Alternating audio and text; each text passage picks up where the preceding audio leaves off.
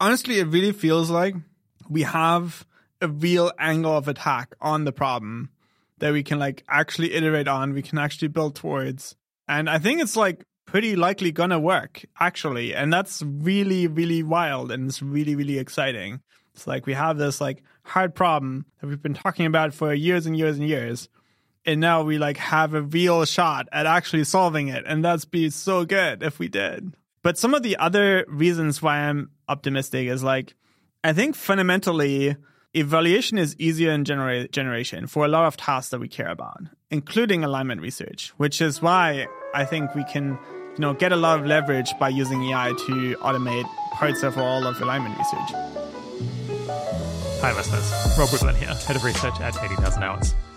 Today's interview is kind of a big deal because Jan Leike is leading up what I believe is the best resourced effort to date anywhere to figure out how to align super intelligent AI systems and, and make them safe for humanity. A couple of weeks ago, OpenAI announced that they'd be giving over 20% of all their computational resources to a so called super alignment project that Jan, as head of alignment, uh, would be overseeing that generated a lot of buzz.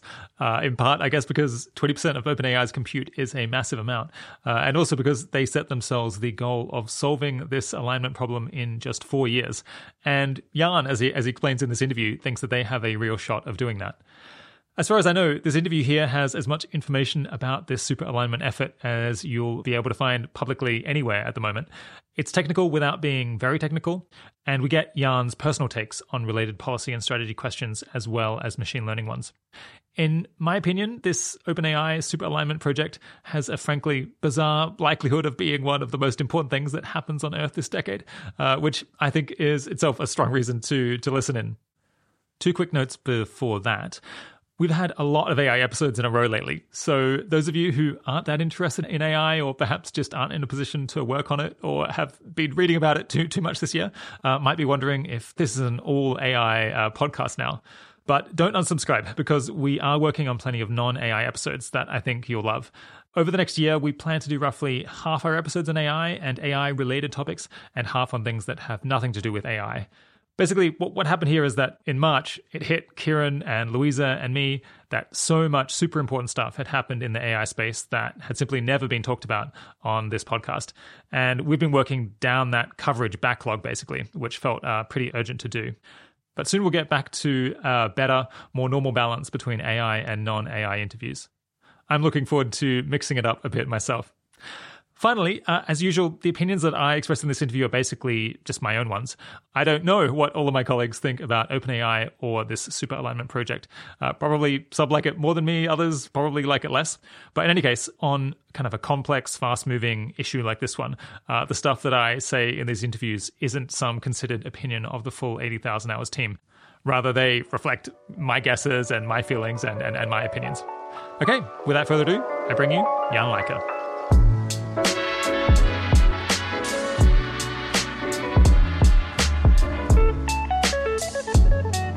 Today, I'm speaking with Jan Leike.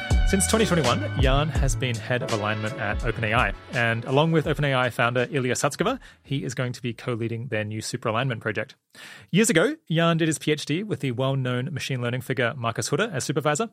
And he then did a brief postdoc at the Future of Humanity Institute at Oxford before becoming a research scientist at DeepMind, which is what he was doing when he last came on the show in 2018 for episode number 23 How to Actually Become an AI Alignment Researcher, according to Jan Leike. Thanks for coming back on the podcast, Jan. Thanks a lot for having me again. It's really great to be here. Uh, you've yeah, you've uh, really really gone places since then. I feel like we've been sometimes pretty good at picking talent or picking people whose careers are going to going to take off. Um, I hope to talk about the super alignment project and who you're trying to hire for that, as well as put a lot of audience questions to you. So so, so let's dive right in. To save you a little bit of effort, though, I'll, I'll read an extract from the announcement that OpenAI put out about the super alignment project two weeks ago.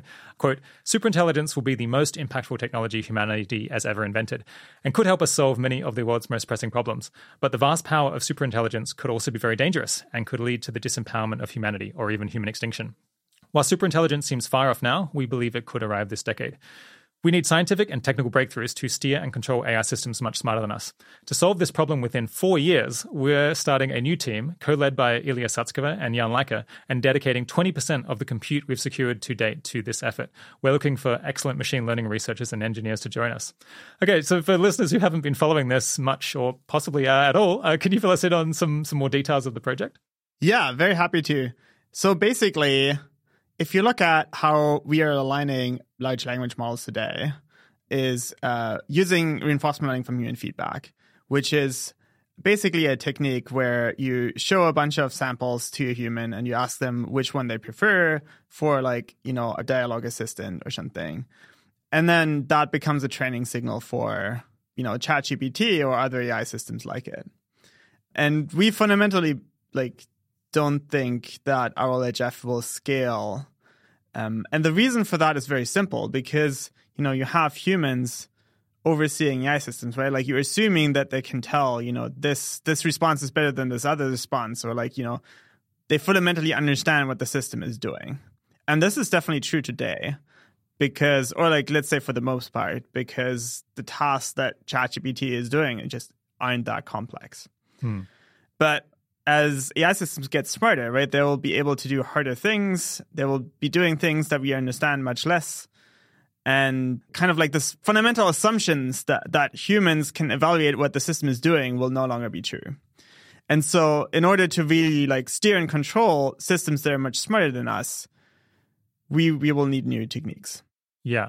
Okay. So, so, so the current method is to observe the output and then rate how good it has been, and then I guess yeah, that, that provides feedback that helps to, to, to push the model in the right direction. But in future, we just might not be able to evaluate uh, whether the model actually is at, at a deep level doing what we want it to do, and so we're going to have to have some some other way of of nudging it in in the right direction. Is that kind of the the short version of it?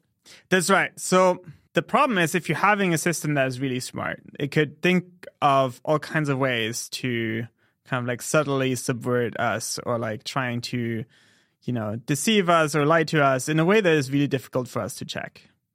And so, like, I think there's like a lot of really important and interesting research challenges here, which are, you know, like, can we understand how, like, how we can extract what the model knows about certain problems, right? Like, if it writes a piece of code, can I tell which like parts of the codes it understand? Like, does it know there are certain bugs in the code, or can I we understand how the system can in- generalize from like easy problems that we can supervise to harder ones we can't, um, or you know, can we understand how we like make it robust that it can't get jailbroken or that it can't like subvert like the monitoring systems and things like that.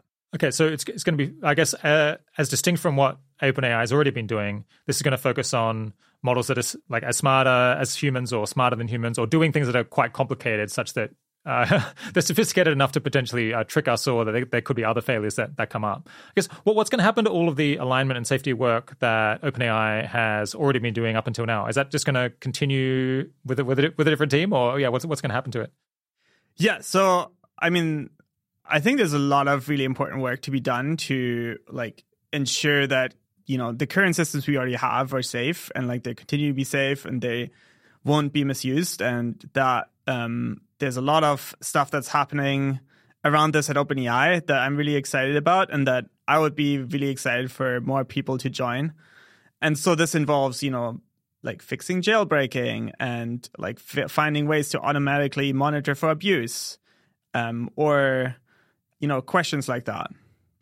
And uh, that work has to continue, and that work happens like in the context of the ChatGPT product. Okay. But what we are uh, setting out to do is we want to like solve alignment problems that we don't really have yet, right? So, for example, if you have, you know, like if you ha- have GPT four like help you write a piece of code, it doesn't really write like really complicated pieces of code, right? It doesn't really write like you know entire complicated code bases and it's not generally smart enough to like put like let's say a trojan into the code that we wouldn't be able to spot. But future models might do that. And so i think our job is fundamentally trying to distinguish between two different ai systems. One is one that like truly wants to help us, truly wants to act in accordance with human intent, truly wants to do the things that we wanted to do. And the other one just pretends to want all of these things when we're looking. But then if we're not looking, it does something else entirely. Yeah. And uh, the problem is that both of these systems look exactly the same when we're looking. right. So it's an awkward So- fact for us. Yeah. That's right. So that makes it an interesting challenge. But we have a bunch of advantage, right? Like we can look inside the model, we can uh, set the model through all kinds of different tests. We can modify do internals. We can like erase the system's memory. We can like see if it's consistent um, with other things it's saying in other s- situations, right? And so, um, at the very least, you can make sure that you know it is a very coherent liar with itself but we really want to do more than that, right? We have to solve the challenge of like, how do we know it is truly aligned? Yeah. It'd be a great science fiction book, I think, to imagine this scenario from the perspective of the AI, where uh, like it's it's much smarter than the people who are training it. Um, but on the other hand, they can look inside its brain and give it like all of these funny tests in order to try to check whether it's deceiving them. And uh, like, uh, what kind of strategies would you come up with as an agent to work around that? It's like a real cat and mouse game. Yeah. So I think it's important here that we're not we're not picturing like vastly powerful systems. So we're not going to picture systems that are like vastly smarter than us. They might be better than us in like some ways. For example, you know, GPT-4 is much better at remembering facts or it can speak more languages than any human. But, you know, it's also much worse in some ways, where like it can't do arithmetic right, which is kind of embarrassing if you think about it. Well, I mean, I can't remember more than seven numbers at a time, so I feel like that's we all have our own limitations, right? Yeah. But uh, yeah, so I think the goal that we really want to aim for is we want to be able to align a system that is roughly as smart as the smartest humans who are doing alignment research. yeah. So let's okay, let's let's zoom into that question a little bit, Sure. which is kind of like this question of like what would it take to not only align a system like that, but also like to be confident that it is sufficiently aligned. And so basically the I think one useful way to think about it is like you want you want to split your methods into two kind of general buckets, right? You have a bunch of training methods that train the system to be more aligned. And then you have validation methods that kind of calibrate your confidence about how the aligned the system actually is. And like as usual, when you do like this train validation split in machine learning, you want to know that it is there's like no leakage of the validation set into the training set, right? Yeah, can, can you? I guess the, the problem would be if you're training the model on the same thing that you're using to check whether you've succeeded or not. Then, of course, it could just become extremely good at doing that test, even though it's not good at the bro- or it's not aligned in the broader sense. It's just kind of gerrymandered to to have its failures not picked up with it with your test. So you need to have the, the things that you use to get feedback on to train the model has to be fully separated from the things that you use to validate whether that training has succeeded. Is is that, is that the basic idea? That's right. You don't want to train on the on the test, you know? Yeah, right. That makes passing the test so easy. Okay, yeah, we'll come back to some of those details um, in a minute. Uh, but first, I had a couple of audience questions to, to put to you. We got a lot of submissions from listeners, uh, particularly keen to, to hear, hear clarifications from you. Um, yeah, one listener asked why the target for solving this problem in, in four years. Is that roughly when Jan expects AGI to, to arrive? Great question. Um, so I think in general, I would have a lot of uncertainty of how the future is going to go, and like I think nobody really knows. But I think you know a lot of us expect that actually things could be moving quite quickly, and systems could get a lot smarter or like a lot more capable over the next few years. And we would really love to be ahead of that. We would really love to have solved this problem wrong, like in advance of us actually having had to solve it, or at least uh, ideally like far in advance. And so this four year goal was like picked as, you know, kind of a middle ground between we don't know how much time we'll have, but we want to set like an ambitious deadline that we th- still think we could actually meet. Yeah. So okay, so it's, it's kind of the most ambitious uh, target that doesn't also cause you to laugh at, at the possibility that it could be done that quickly. This is this is kind of the best case scenario. A lot of things can be done in four years. Yeah. Um, okay, yeah. Another question about uh, the, the announcement. So the announcement talks about this uh, twenty percent of compute uh, that um, that OpenAI has, has secured so far, which which is surely going to be. I guess I don't know all the details about exactly how much compute OpenAI has, but I imagine that by any measure is going to be a pretty significant amount of computational resources. But one skeptical listener wanted me to quote, dig deeper on the 20% compute stat. Uh, what is OpenAI's net change in investing in alignment with the super alignment team, considering compute and headcount and funding? And maybe they're increasing investment in alignment, but are they increasing investment in capabilities as much or more? I suppose in particular, some people have pointed out that this is 20% of compute secured so far. And of course, like amounts of compute are growing every year. So uh, that might end up being rel- smaller, much like small relative to 20% of all compute in, in future. Yeah, can you, can you clarify this for us? Yeah, so the 20% compute a secured far number refers to everything we have access to right now and everything we've put purchase orders in for. And so this is actually really a lot. It's like I think the technical term is a fuck ton. Okay. yeah, it sounds like I mean I mean given that you're just you're, you're building this team from scratch, uh, you might have like about the most like compute per person as or like an extremely high compute per per staff member, right? Yeah, but I think this is not the right way to think about it because it's not, it's like compute that's allocated to solve the problem, not necessarily for this particular team. Okay. And right. so one one way this could go is like we develop some methods and then like some other team that's really good at scaling stuff up scales it up and they spend actually a lot of it. Okay. I, I think it's not the, the correct way to think about this is not like, you know, what is it relative to capabilities? I think it's just like what is it relative to like other investments in alignment. And like you know in terms of like how much we've been investing so far i think like this is a really significant step up like not just like a 3x but like a lot more than that. And i think also like it shows that openai is actually really really serious about this problem and like really putting resources behind solving it. And they wouldn't have to have made that commitment right? Like nobody forced them to. Yeah yeah. I suppose if if you run out, if you use up this twenty percent, uh, do you think it will be uh, relatively straightforward to like to get access to additional compute that that you know, get the commitments that come out in, in, in future years as well?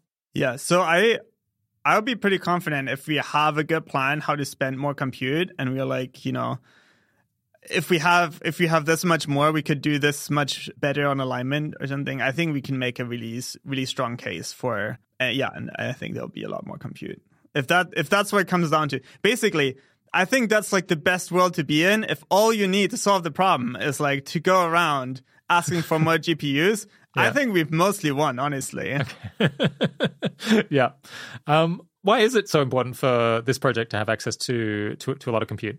Yeah. So there's a bunch of ways of answering that question. I think like if you look at the history of deep learning over the last 10 years, basically compute has played a really major role in all of the big headline advances and headline results.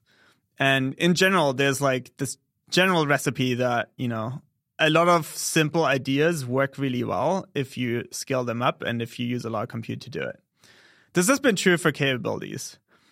I expect to some extent this will be true to for alignment as well. It won't be like only true because I don't think anything we currently have right now is really like ready to just be run at scale. Mm. And there's a real research problem to be solved here. But also, you know, I think the strategies that we're really excited about, and the strategies to some extent that we also comparatively uh, advantage at investing in, are the ones where you know you really scale up and you use a lot of compute. So in particular, you know, if we're thinking about scalable oversight, like we can spend more compute on assisting human evaluation and that will make the evaluation better.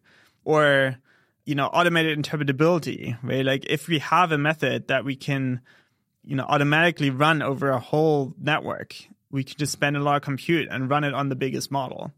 And like ultimately where we want to go is we want to automate alignment research itself which means we would be um, running kind of like a virtual alignment researcher. And once we kind of get to that stage, then it's like really clear that you just want to spend a fuck ton of compute to like run that researcher a lot and it'll like, you know, it'll make a lot of alignment progress very quickly. Hey, listeners, Rob here. A few terms come up that we barely define in this interview, uh, and I thought it could be helpful to quickly remind the non machine learning people in the audience what they are. Uh, so let's get all three of those out of the way now in one go. If you're a machine learning person, uh, you can just skip forward three or four minutes from here. The first of these is interpretability, which Jan just mentioned. Uh, interpretability in the context of machine learning is basically the ability to understand and explain how a machine learning model is going about making decisions or predictions an interpretable model would be one where the decisions of the model can be easily understood by by actual human beings, uh, where you can make sense of how the inputs have been processed uh, to get turned into some ultimate behavior or, or output. For most big models today, uh, we really can't explain much of what they do in a way that makes sense on a human level, or which you can uh, you know naturally put into words. Okay, the second one is the big one, and it comes up several times. That's RLHF, which stands for Reinforcement Learning from Human Feedback. Uh, this is a technique in machine learning that no less than four past guests on the show were involved in developing uh, Jan Leike, Dario Amodei, Paul Christiano, and Daniel Ziegler it's important enough that it's worth learning what it is and remembering because you're going to be hearing about it a lot in, in coming years, I think. Basically, RLHF is a technique where you get a machine learning model to produce a range of different outputs or behaviors, uh, and you then get humans to score how good they are relative to one another. And then the weights in the model are modified to make it more likely to produce the outputs that humans rated highly and less likely to produce the outputs that humans said were bad. It's a simple, uh, natural enough idea, but it's proved uh, incredibly powerful. Let's say that you had a problem that a large language model was, for instance, helping people plan how to commit fraud. It was willing to do that. In that case, you can run a process where you have your human raters effectively, you know, ask it to help them with uh, to, to, commit some act of fraud, uh, and then give terrible scores, uh, like very negative feedback, uh, in cases where it goes ahead and helps them plan a crime, and high scores uh, to cases where it refuses to to do so. And then uh, the model gets shifted to get more of the latter and less of the former. Um, initially, you might have to give high ratings to cases where it's just a little bit reluctant uh, to offer help, uh, if that's the best that you can get out of the model.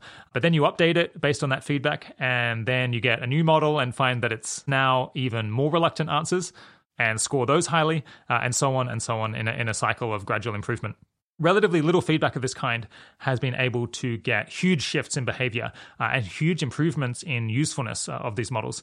Uh, it's actually it's one of the key things uh, that OpenAI has done to make ChatGPT a good product. ChatGPT is not just predicting the next word of text based on uh, content that it found on the internet. Uh, this uh, reinforcement learning from human feedback has changed it a lot since the since the original training run uh, that taught it to kind of predict the next word in text, and indeed has been been really key to making it something that people would actually want to use. Of course, you can use this basic idea on lots of different machine learning models, not, not just language models. So that's reinforcement learning from human feedback, RLHF. File that one away. Uh, we also mentioned labels. Uh, in a machine learning context, a label is just the correct answer on some data in a training set. So if you're trying to train a vision model to distinguish hot dogs from not hot dogs, then the labels are the things indicating that this photo is of a hot dog and this photo is not of a hot dog. Okay, that's it for explainers. Uh, back to the interview.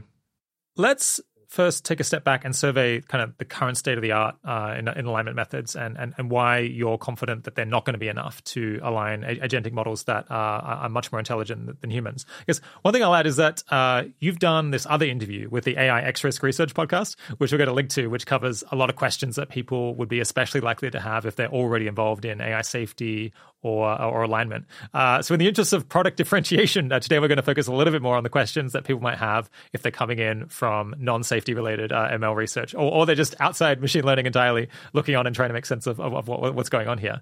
So, yeah. Um, what alignment and safety techniques are currently dominant in cutting edge models? Is is it uh, just the, the the reinforcement learning from human feedback that you were talking about earlier?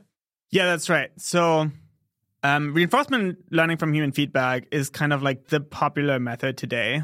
And it works well because we can basically humans can look at what the system is doing and tell whether it's good or not.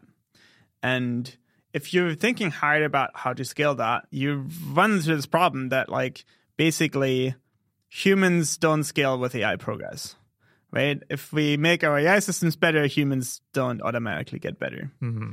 And so if you want to kind of scale similarly humans' ability to oversee what AI is doing, the obvious path to do this is like to get them to use AI. And so you could picture, you know, like let's say you have an AI system and it's trying to write this complicated code base or like, you know, a, a complicated textbook or something. And now you could use an assistant like ChatGPT to help you find all the problems in this textbook. And then like, you know, this could be uh, you know, a future version of ChatGPT or like that uses a lot of plugins and does a lot of like fact checking and browsing and goes like, you know, reads a bunch of books and whatnot. But fundamentally the question is like why why is this helping, right? And the basic idea behind this is like you're actually making the task easier by assisting evaluation, right? Like if you have an AI system that's like suggesting a bug in the code, it's much easier for you to go and check that this is in fact a bug than it is to find all the bugs in the first place. And so by having this bug finding system, not only does it help you a lot, like overseeing and evaluating the actual code base writing system, um, it is also in itself like a, a task that is like easier to supervise. And you could like picture, for example, training that task with RLHF and then using that system to evaluate this harder task. And so this is generally like a, a range of there's a range of ideas like that that we call like scalable oversight. And that's like one of our main directions. Okay, so the basic idea is that I suppose an, an assumption here is that things would go better if only humans could spend uh, a lot of time scrutinizing the outputs of models and figuring out really in what ways were they good and bad and then reinforcing them on that basis having a like full sophisticated understanding of what has gone well and what has gone badly and reinforcing the good and and, and um, negatively reinforcing the bad. But as AI progresses, it is going to be producing much more complicated outputs that take much longer for a person to assess, or they just may not be able to assess it very well because it's too challenging um, or at least, or, or, there's going to be like many, many more different kinds of models uh, producing like a wider range of things, and we just don't have the person power. We just don't have enough people to properly check these outputs and see where they've gone well and when they've gone badly. And so we could end up giving feedback that's bad. We could end up saying that um, the model did a great job when in fact it did a bad job, or saying it did a great job when in fact it was tricking us, and then we're just reinforcing it to learn how to how to trick us better and learning that that's a successful strategy. Now, so the problem is AI is rushing ahead. Humans are kind of stuck at the clock speed that they have, where, we're not getting any faster or, or any smarter. But um, the magic would be, well, what if we could get the AIs to do the scrutinizing, to do the checking? Because then the things that you need to check are speeding up and getting more sophisticated at the same rate as the checker is getting more sophisticated. Um, is that is that the basic idea? Yep, that's the basic idea. And so I, I think the point you're making is really good, which, and I kind of want to echo that which is if you if you use RLHF, you're basically training the system to avoid the kind of mistakes that you know humans would find. And so one way it could go is like the system then generalizes to, oh, I shouldn't make the kind of mistakes humans would find. But actually, what you want is you want it to generalize to, oh, I shouldn't make mistakes, or like mistakes that you know I I know are mistakes. And this is like a really important but subtle distinction.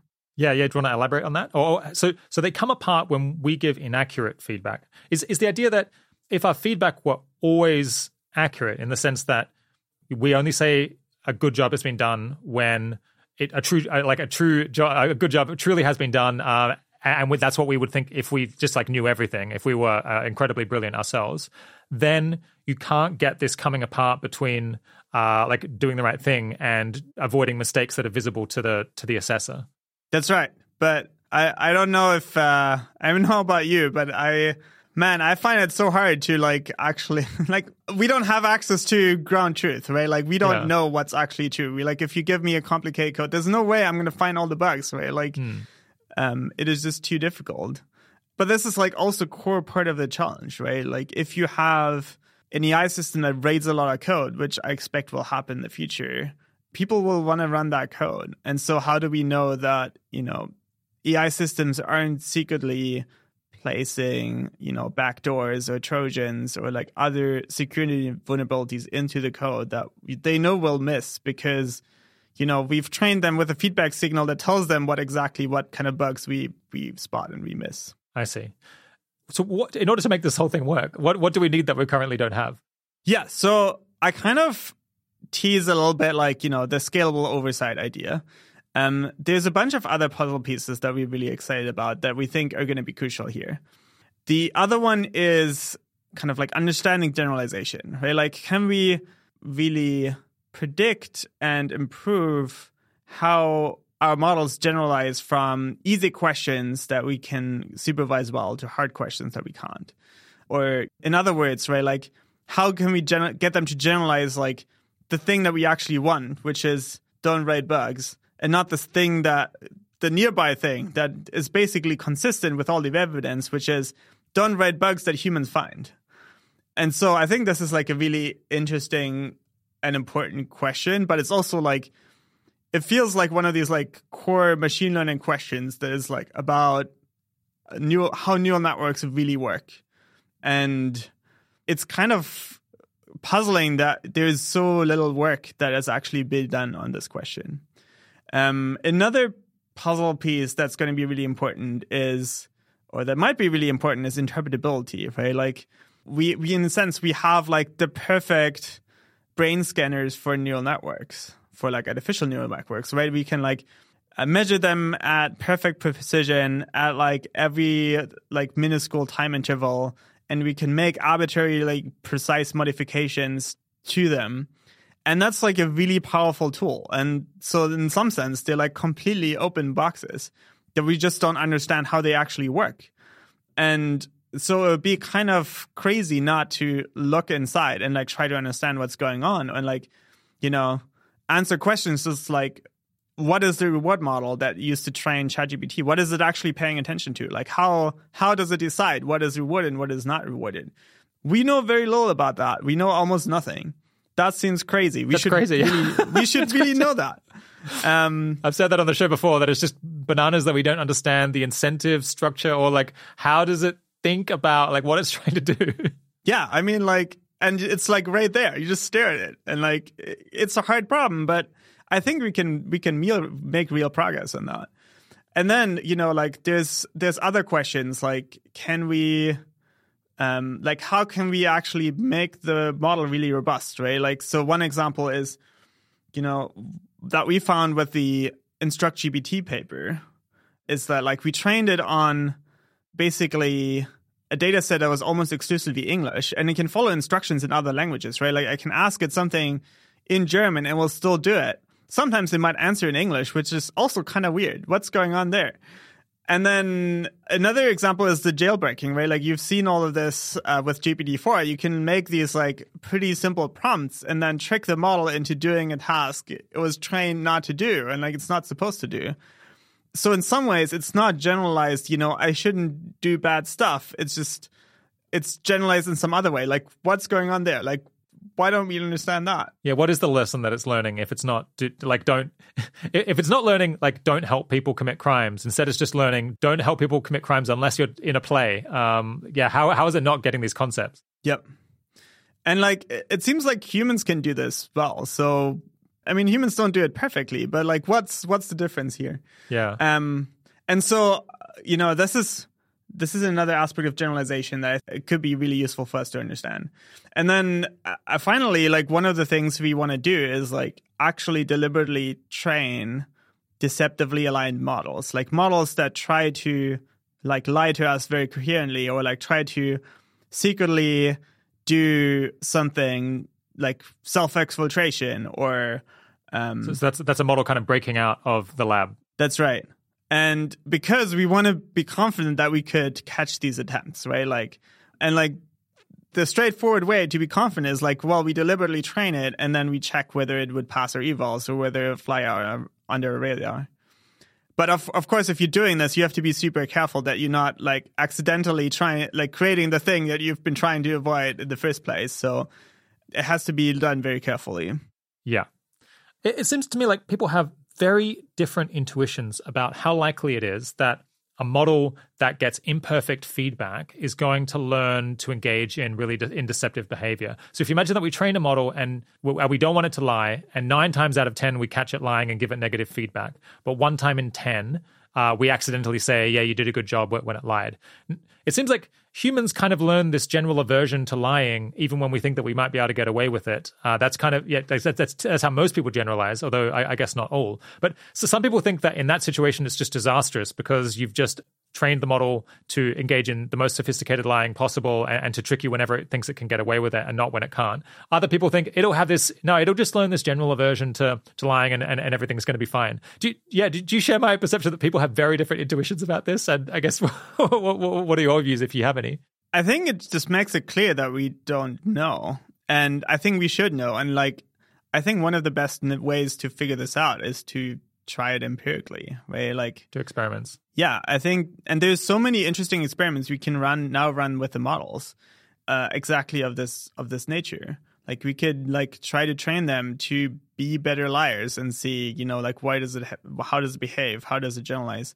Yeah. Okay. So You've been talking about various different ways in which models might be able to help you with alignment research in future. And, and I guess it's that that's really the the heart of the project here you know, like our our overall goal is to like kind of get to a point where we can, you know, automate alignment research. And what this kind of doesn't mean is like we're not trying to train a system that's really good at ML research or that like is really smart or something. Um, that's not super alignment job. Okay. Basically, yeah, I, think, I think a lot of people have been thinking that that's. Uh, I think I think they've read your announcement as saying that you're you're trying to train a really good ML researcher, basically. I don't think this would like particularly differentially help alignment. I think it would be good to clarify. I think so. Basically, what I understand our job is like once there's models that like can do ML research or like you know things that are close to it. I think that is something that's going to happen anyway, and that will happen like whether you know OpenAI does it or not.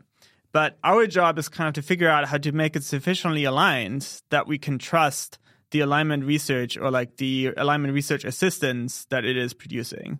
Because essentially, if you're kind of like asking this system to help you in your alignment research, there's like this big opportunity for the system to kind of like influence or try to nudge us into believing certain techniques are really good that are actually aren't.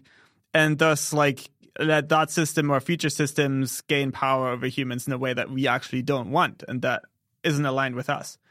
And so, like, what we ultimately need to do is figure out, like, how to make that system sufficiently aligned that we can actually trust it. And so that means, for example, let's say this for simplicity, right? Like the system writes an alignment paper. Now you can read the paper, um, but like just off the bat, you might not actually be able to find all the like flaws in the paper. Or like there's also in general, right? Like scientific peer review is not perfect, and there's lots of examples where people go for decades with like fake research before they're being found out. And so this is something that we have to really figure out how to avoid. So um, because you know alignment research or scientific research in general is a difficult task that humans aren't that good at evaluating, at least not if you like, you know, don't have a lot of time to do it. The question then becomes what kind of alignment techniques do we need in order to be sufficiently confident that this is the case? So let me give you some examples. Sure, go for it. So on scalable oversight, one of uh, the goals that we could think about is like, let's say we want to get really good at finding all the bugs in code that the model knows about. And so, how do we do this? One path could be like we're training a model that introduces bugs in code and then we can see whether a scalable oversight can catch it. And I'm, I can, I'm happy to go into like what kind of scalable oversight we could do here. But I think on the high level, right, there's lots of different ideas, and we should just try them all and like see which ones work empirically. And that's why it's important to like measure whether or not it's working, or measure whether are making progress in scalable oversight. And so by training these systems to introduce bugs, you like you know the system will like kind of be aware of the bugs it's introducing, right? And so the question then is like if an AI assisted human can find the bug, then you know we're good. Or like do we want to measure like how often they will find it, or like how easy is it for us to introduce bugs that the scalable oversight doesn't find? Another path is what we call the discriminator critique gap, where basically we train a model to be a discriminator between buggy code and non-buggy code, which we can, you know, generate manually or generate automatically. And then we compare that to, let's say, a critique model that is prompted to describe all the bugs it can find. And so if you end up with a bunch of code samples that the discriminator kind of like flags as fishy, but the critique model doesn't point you to the bug that is going on there, then you know there's like something about the code the model is aware of that you're not finding. How do you know that they're both aware of it? It's because they were similar they were trained in the same way somehow? So I'm like right now I'm I'm picturing using the same base model for both the discriminator and the critique model. Got it. Yeah. And so like by like looking at this in detail, right, you can like get some empirical measurements for like how often does it actually happen that you know like there is something buggy about the code that the model kind of like doesn't tell you. And then you can do it adversarially so you're not just measuring in the in the average case. And i think that's a really promising path not only to like measure we're making progress in scalable oversight because you can picture if you can catch more of these kind of bugs that the the model like is aware of then you've you've made scalable oversight better but also like if you actually nail this right and you're like oh you get to the point where we can be super confident that if there was something fishy about the code like there's some problem with the code the model is aware of you find out. That would make you so much more comfortable with then like actually executing this the code to see what happens. Yeah. Okay just just to back up a second. The basic idea is machine learning models that are capable of doing AI research are coming, whether whether we want it or not. I mean, many people are nervous about that because it could set up this recursive self improvement loop. Uh, so, so there could be good reasons to to maybe delay that moment a bit, but we're not going to be able to probably delay that forever. And so, what we want to do when that moment comes is, firstly.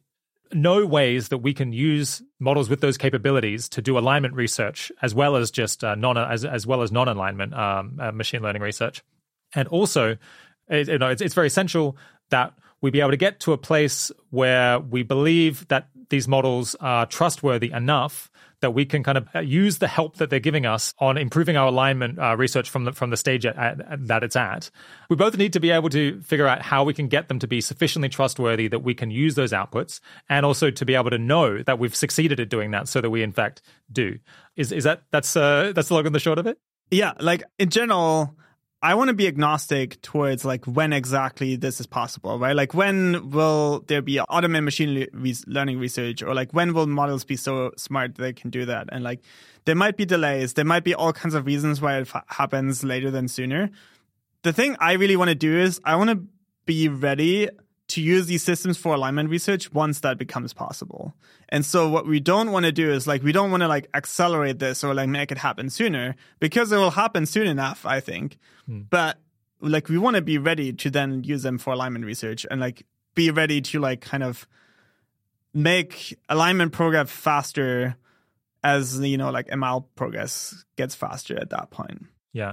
I think an important part of the vision to, to, keep in mind is that it might be extremely difficult to uh, align and figure out the trustworthiness of an AI that is just extraordinarily above human capabilities. That is, you know, truly uh, extraordinarily uh, super intelligent because it's going to have so many different ways of tricking you. But the hope here is that at the point when these models are first available, they're going to be more like around human level, and they might even have some areas where they're a little bit weaker than than people, but other areas where they're where, where they're very strong.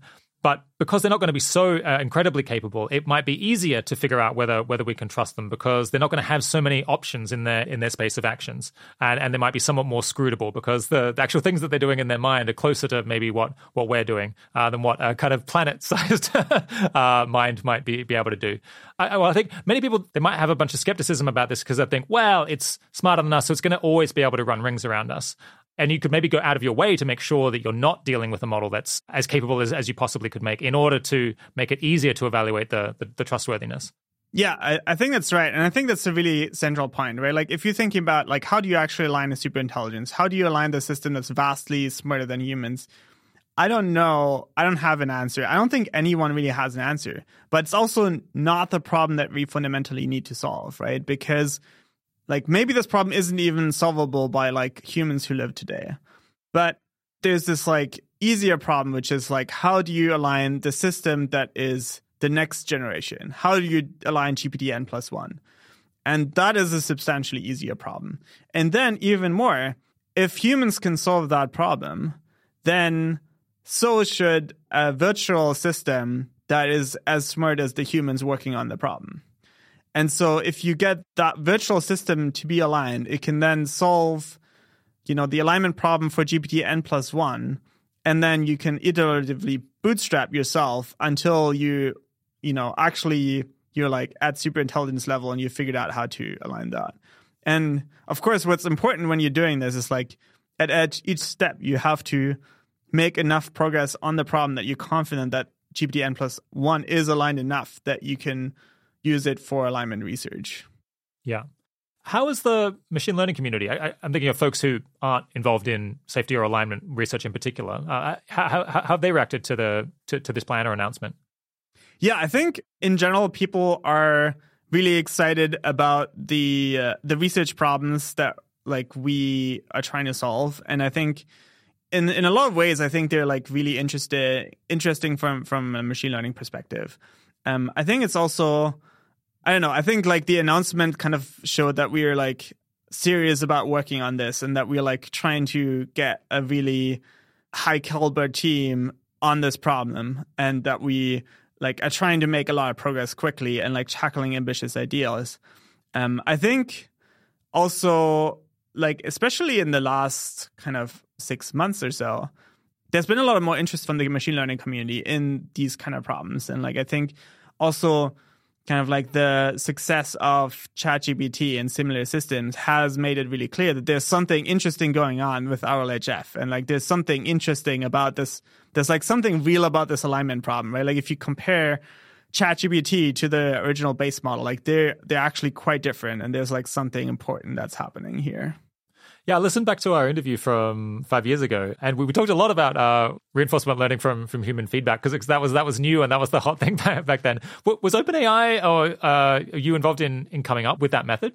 Yes, that's right. So I think more accurately, we're probably like a lot of different people in the world invented it. And like before we did the deep RL from human preferences paper, there were like other previous research that has had done RL from human feedback in various forms.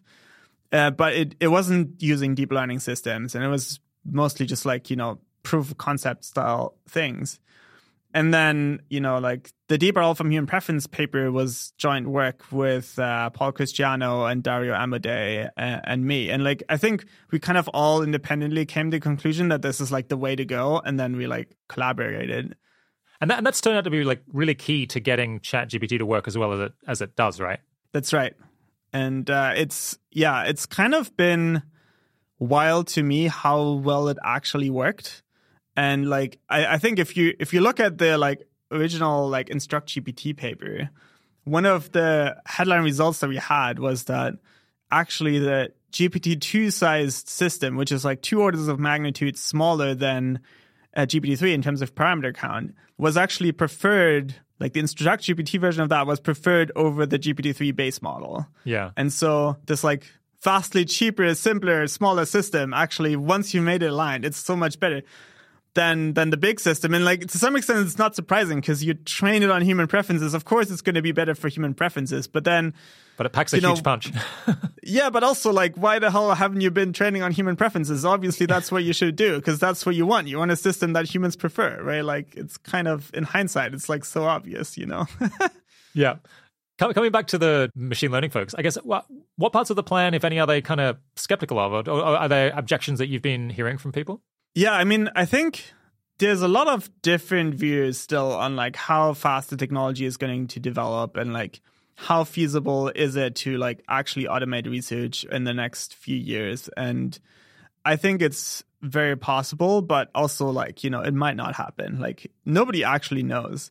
But i think the key thing is that there's like some really deep and important problems here that we really need to solve and that are also really tractable and that we can make a lot of progress on over the next few years and in fact, by doing this, that like this could be incredibly impactful work because you know these are going to be techniques that will shape you know like future versions of ChatGPT and future versions of AI systems that are actually widely applied and like do lots of tasks in the economy. And there's a lot of kind of like much easier system signals that you could optimize, right? You could optimize AI systems to uh, maximize customer purchases or to maximize attention. And like we've seen like glimpses of that that looks like over the last, you know, decade or so. And like a lot of people don't like that. And it's like it is signals that are fundamentally easy to measure, but they're not aligned with humans or like what humans actually want or like long term human flourishing.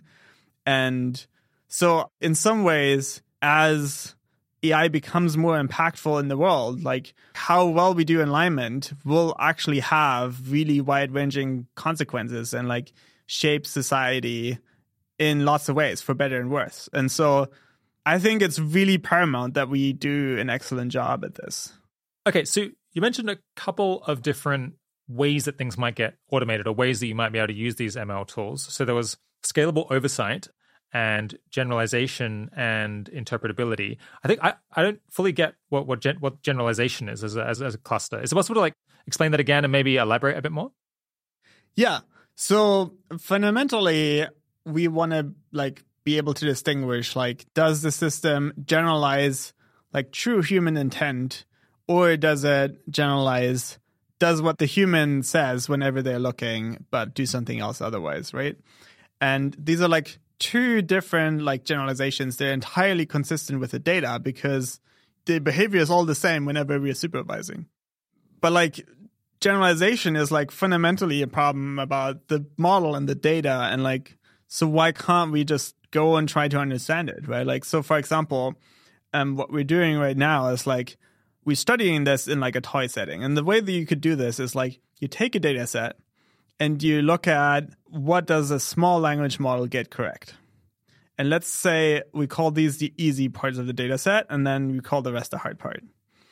And so now the question, you can ask questions like, what if we only train on the labels for the easy part and we see how well we can generalize to the hard part of the data set? Or like, what kind of tricks could we put into the model training that would like make us generalize better, right? And like, or another thing you could do is you could just like make a lot of labels from a small model. And like the analogy here is like, you know, if you have humans supervising, you know, systems that are smarter than them or like as smart as them, right? Like in some ways we'll be weaker than that system and like our labels will be worse than what the system could do. So how can you recover like let's say the accuracy that you would get if you just trained on the ground truth labels in the first place? by only using the weak labels or only using the labels on the easy questions. And like, there's some like really concrete experiments we can run here that would then, you know, could tell us a lot for how this is going to go in the real case. And then, you know, once we have that, we can like, and we have developed some tricks. Can we use the tricks in a more real setting? Can we like generalize from like, let's say, labels by a small language models on the, you know, ChatGPT preference data set to like the actual like you know real ChatGPT tasks like done by GPT-4. Like I think these are like really interesting questions that we like we can actually run experiments on and like learn a lot. And I think not only is this like highly relevant for the kind of alignment problems that we actually want to solve, where like you know we're trying to get it to generalize correctly in settings that are hard for us to supervise, um, but also I think we'll learn some really interesting fundamental things about how neural networks learn. Yeah. Have any interesting experiments on generalization been been run already? Are there, are there papers in this on this topic? So there's there's like a bunch of research in literature. I think it's like actually surprisingly small and like you know this kind of out of distribution generalization. I'm yeah, I think we'll probably have like a pretty exciting paper in like two or three months on this topic.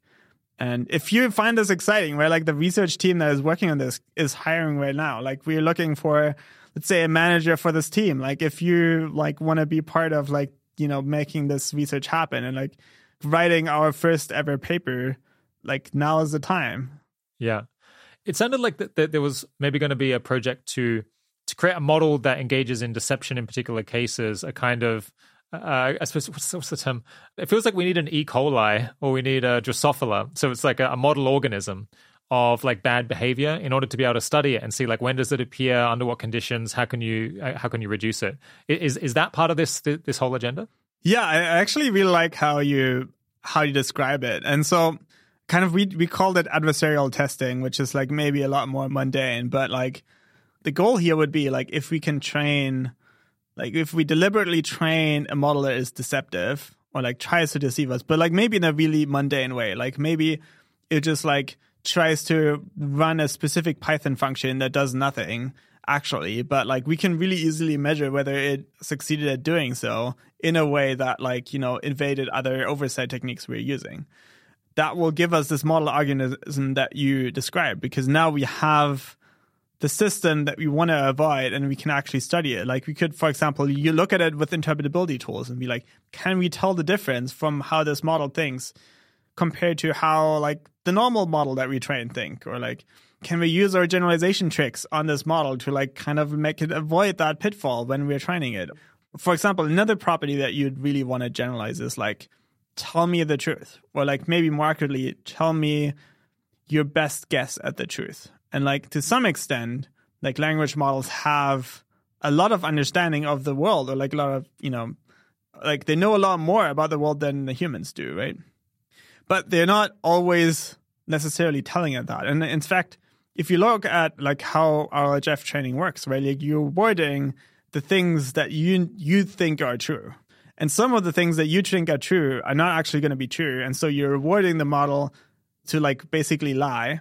But also reversely, some things you know are true, but the model doesn't know. The the basic example is just like anything that happened since the training data cut off. Like the model just has no chance of knowing that. And then there's like stuff that you don't know, but the model is like, you know, very confident on, like rightfully so. And then, for example, if like it knows a lot about biology, I don't know that much about biology. It knows a lot of biology facts that I don't know.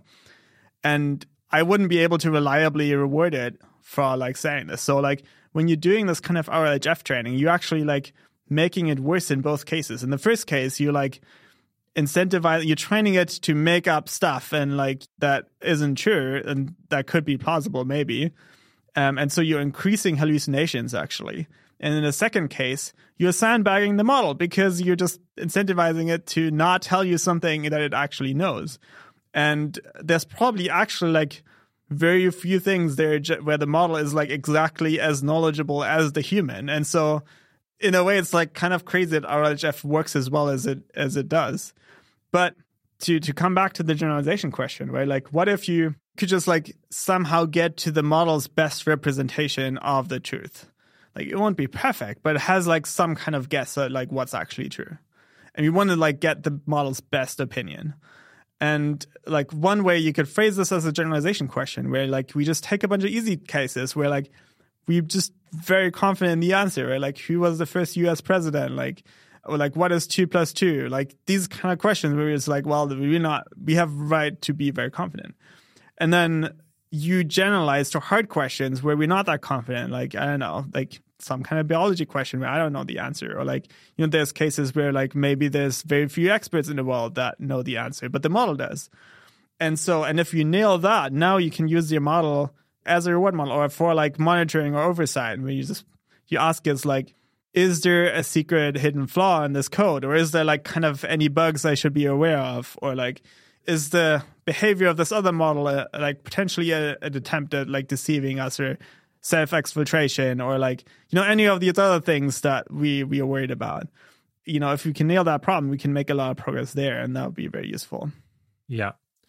Okay yeah let's talk a little bit more about uh, interpretability. I guess to tell you what i'm at with with interpretability uh, um, it's it's very impressive and interesting that people have managed to figure out, you know, what algorithms are these neural networks working in order to perceive a particular texture in an image or in order to do a particular piece of inference within a sentence or you know in order to figure out you know what's the name and how do i make sure that the name is consistent. But then i feel like i'm not sure how that would help me to align a system because it's just like all of these like quite small things and it doesn't and it doesn't feel like it's adding up to telling me you know what are the, what is the goals and the intentions of of this model I guess Ajeya Cotra pointed out in, in my interview with her a few months ago that you could potentially do a much higher level of interpretability where you would get a model to tell you the truth a bunch of times and lie to you a bunch of times and then see what parts of the network kind of light up when it's in deceptive mode, when it's engaged in lying. Um, and that maybe like having interpretability at that higher level of behavior could could turn out to be maybe that would be straightforward to figure out. And, and that sounds like it could be could be super helpful. Yeah, what sort of lines of attack on interpretability that would be useful do you think you might be able to, you know, partially automate?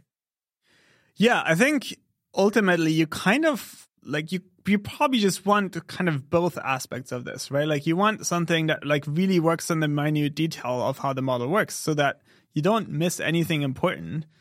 Um, but at the same time, you like have to look across the network and like because you know like the thing you're looking for might be anywhere, and so if you want both things at the same time, it's like really like there's not that many things that have this property, and in particular, you know, the way that humans do interpretability historically is just like you stare at parts of the model and like see if you can make sense of them, which gives you one of them, but not all. Like, so we, we just like released a paper on like automated interpretability, which tries to do both at the same time. And like, it's kind of like a first attempt. So it's like simplified. And what we do is like we ask GPT-4 to write explanations of behavior of individual neurons. And so uh, by just like, you know, piping a bunch of text through the model, like recording how much the neuron activates at each particular token. And then you can ask GPT-4 to just look at that and like just write an explanation. And on average, these explanations are not very good. Sometimes they're good and sometimes they're interesting. And this is like how, for example, we found the Canada neuron that like fires at a, like Canada related concepts. And this is something GPT-4 understood and pointed out and just like wrote this explanation. And then even more, you can measure how good these explanations are, where you like run them on a held out piece of text and uh, get GPT-4 to predict how a human would label the activations based on the explanation alone. And now you have two things, right? Like you have this automated like explanation writing thing, and then you have the automatic scoring function and now you're in business because A, you can optimize the score function and uh, you can like, you know, do all kinds of things. Like, for example, we did like iterative refinements where like you critique or you revise and the explanations and they will get higher on the score function. And at the same time, you can also improve your score function by like having it more accurately model how humans would predict how the neuron would activate or like plugging in a, a more capable model. And there's like some problems with this approach too. And like, you know, for example, like neurons are probably not the right level of like abstraction that you want to interpret the model in because neurons do a lot of different things. Like this is what people call polysemanticity. Like it's hard to write an explanation that like covers all of the cases.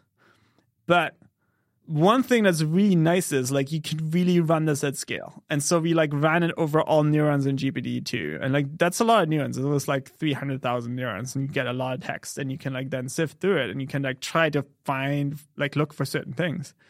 But you could also like you could theoretically like run this on GPT-4. It would be really expensive and then presently it wouldn't be worth it because the explanations just aren't good enough. But it has this nice aspect where like you're really looking at every part of the model. Like you're really looking literally at every neuron and like trying to explain what it does. And at the same time you're running over the whole model. Like it's all like every neuron tries to explain every neuron. And so if we have a technique like that that actually works really well that would be a complete game changer yeah okay so it's part of the idea here that you know having a whole team of humans laboriously figure out that there's a neuron that corresponds with Canada is not very satisfying. It's not not clear where we get from that. But if you could automate it such that you had the equivalent of thousands of st- like millions of staff basically scrutinizing uh, and trying to figure out what what each part of the neural network was doing, which you might be able to do if you could automate it, then maybe that would add up to an interesting picture because you could really see well it's like all of like here's the 100 concepts that that were activated uh, when this answer was being being generated. You know, it was Canada, but it was also uh, you know uh, you know also a, a, particular person and a particular place and a particular attitude maybe, and and that and that really would actually help you to understand on some more intuitive human level what was going on.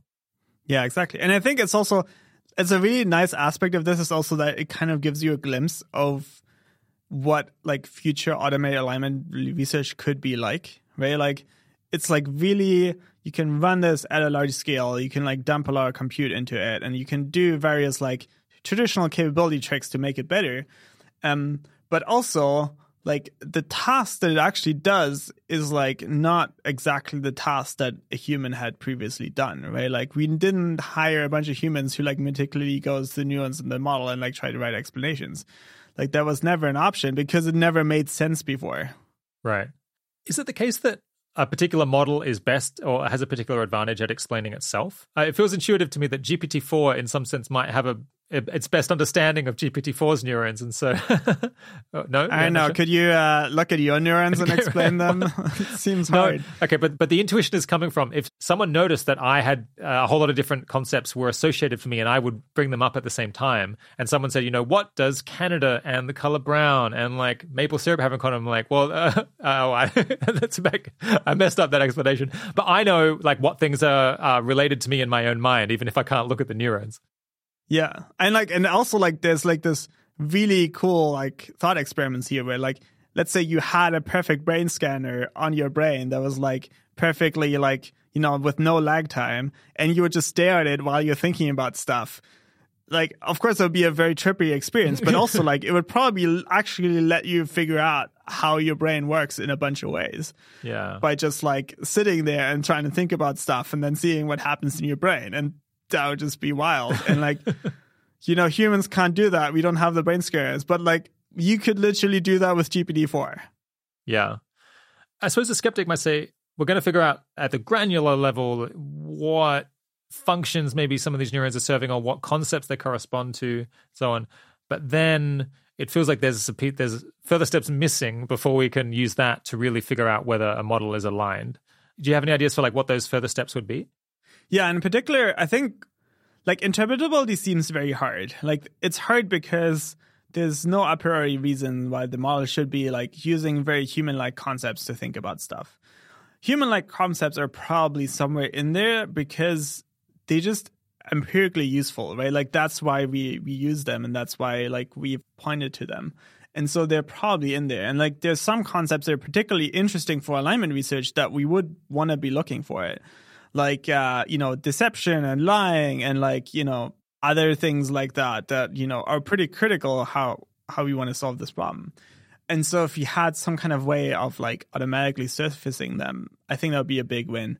I think also in general, like I think interpretability is a really good candidate for like a validation technique where um, we are like let's say we've like you know figured out scalable oversight or like we have a scalable oversight technique we're like really excited about and we like use it to align a model. And then we're like, now we're at this question where we're like, we want to know how good of a job we've done, and using the same kind technique is not good enough. And interpretability, you can then come in and like, you know, if if you have tools that work really well, you could try to come in and like ask the question of like, can we find any evidence of like deceptive alignment or deception or like you know plotting against you know humans or like trying to figure out how to self exfiltrate inside the model. And if we do, that's a really bad sight. And we shouldn't just like, you know, train it out. Like you can't train against the interpretability tools, right? Like you will just make them useless or you, like that's likely what will happen. But it's like a validation technique where if you don't find that like and you have good techniques that you know could find it like that's some evidence that it is actually like you know as aligned as you think it is so in this in this sense like and any amount of interpretability progress you can make, I think can be like really helpful for this kind of stuff. At the same time, like if we really nail interpretability, I don't, I, I don't know how that will let us solve alignment, right? Like even if we like really understand how it works, and then you can like, you know, try to fiddle with various dials to make it more aligned, but that's, it's not clear that that path will like easily succeed if humans try to do that. But at the same time, you know, like we could, maybe there's also a path to making a human level automated alignment researcher sufficiently aligned to help us really help us do this with no interpretability at all. I think that's also plausible. But, you know, whatever we can do will help. And I'm excited to like get as far as possible just because I mean we have these permanent perfect brain scanners, it would be insane not to use them. Have there have there been any interesting papers published on scalable oversight or interesting results that have come out?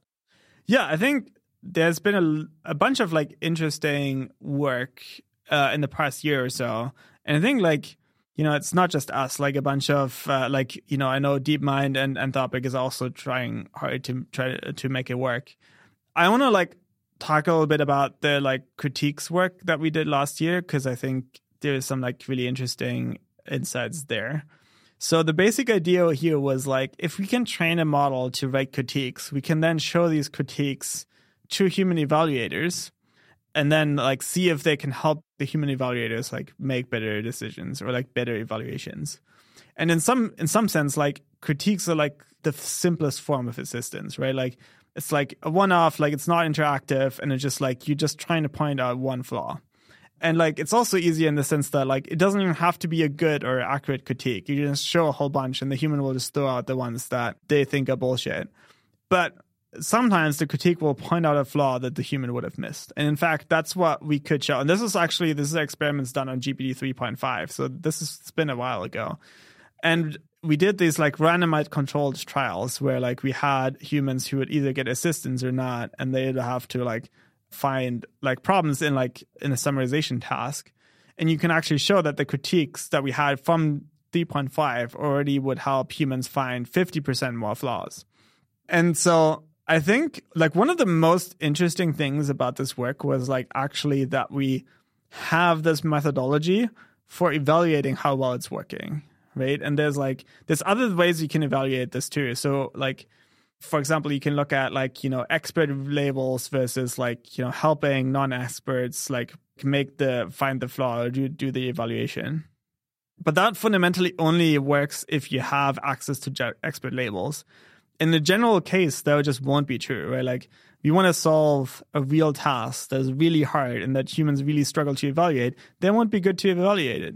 And for example, like with the code task, if you want to find all the flaws in the code the model knows about, like humans won't find those. Humans are terrible at finding bugs in code. That's why there's so much buggy code in the world. Yeah. But the simple trick is like you can introduce bugs in the code. And then you know which part of like which version of the code is more buggy because you made it worse. And so what i'm excited about is fundamentally i want to try all of the scalable oversight ideas that have been proposed and there's actually measure which of them works best and how well they actually work. And so so this is uh you know like ideas like recursive reward modeling. How can you get like you know human assistance to help humans evaluate what ai is doing or like you know debate where you have two AIs that debate each other on a question and like you have a human judge that decides who of them made like the the more useful statements.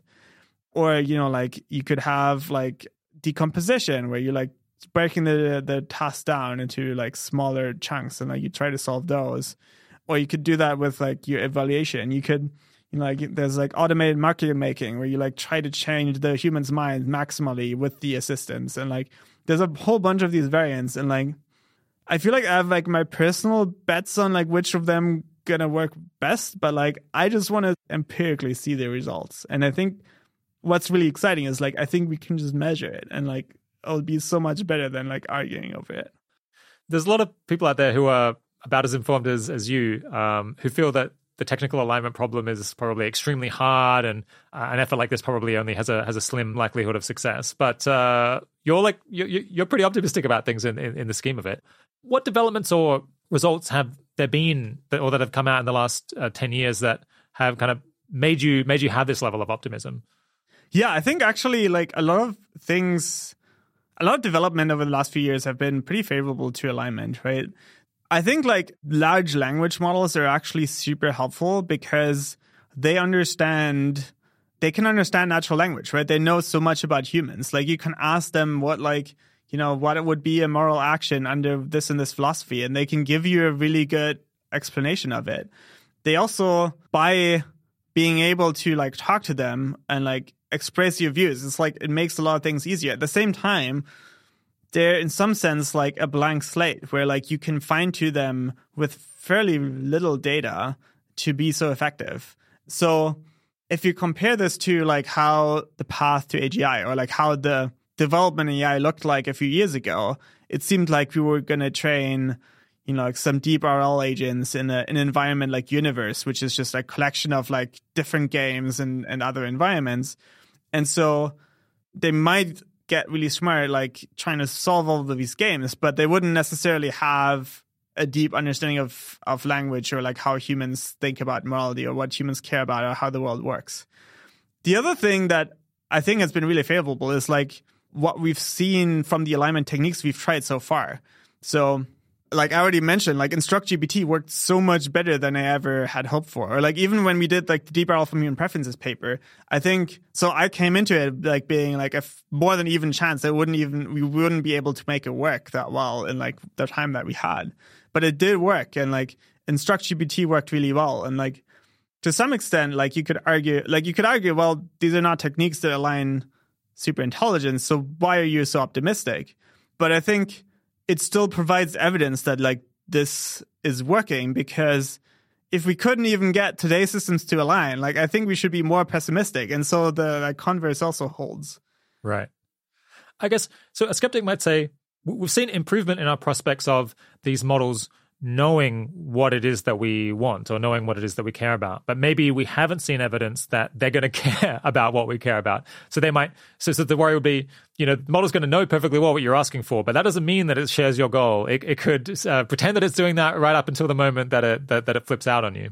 Have we seen any evidence for, for this second thing that the models actually share our goals, or is that still that's still kind of a black box? I mean, I think this is a really important point, and I think that's like pretty central to like some of the main worries about like why alignment might not go well. I do still think that like the like the model's actually understanding what we want is an important first step. Yeah. But then like the main question becomes how do you get them to care? And that's like the problem that we're trying to figure out. But like the first one is like I mean it's great if you already have that. Yeah.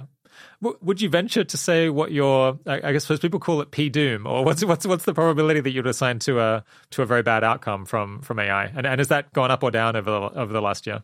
I don't think it's a really useful question because I think, at least I personally feel like my answer would depend a lot more on my current mood than like any actual property of the world. And like, I think in some ways, right? Like, I think what's definitely true is like the future with AI could go really, really well, or it could go really badly. And which way it goes, I think is still so much up in the air. And like, I think humans just have a lot of causal ownership over which path we're going down. And I think like even individuals or individual researchers can have a big impact in like direction that we're heading. And so I think that's the much more important question to focus on. And then if you actually wanted to give a like a probability of doom, like I think the reason why it's so hard is like because there's so many different scenarios of how the future could go. And like if you want to have an accurate probability, you need to like integrate over this large space. And like I, I don't think that's fundamentally helpful. I think what's important is like how much can we make things better and like what are the best paths to do this? Yeah, yeah. I, I, didn't spend a lot of time trying to precisely pin down my my personal P doom because I, I suppose I feel my, guess is that it's more than 10%, less than 90%. So it's incredibly important that we work to, to lower that number, but it's not so high that we're completely, completely screwed and that there's, and, and there's no hope. And kind of within that range, it doesn't seem like it's going to affect my, my decisions on a day to day basis all that much. So I'm just kind of happy, happy to leave it there. Yeah. I think that's, that's probably the range I would give to. you.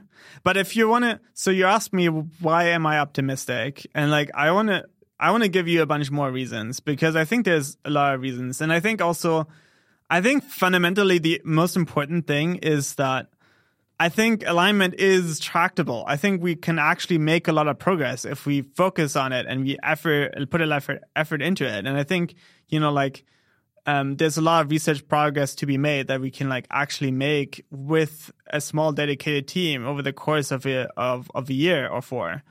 Honestly, it really feels like we have a real angle of attack on the problem that we can like actually iterate on, we can actually build towards. And I think it's like pretty likely gonna work actually. And that's really, really wild and it's really, really exciting. It's like we have this like hard problem that we've been talking about for years and years and years.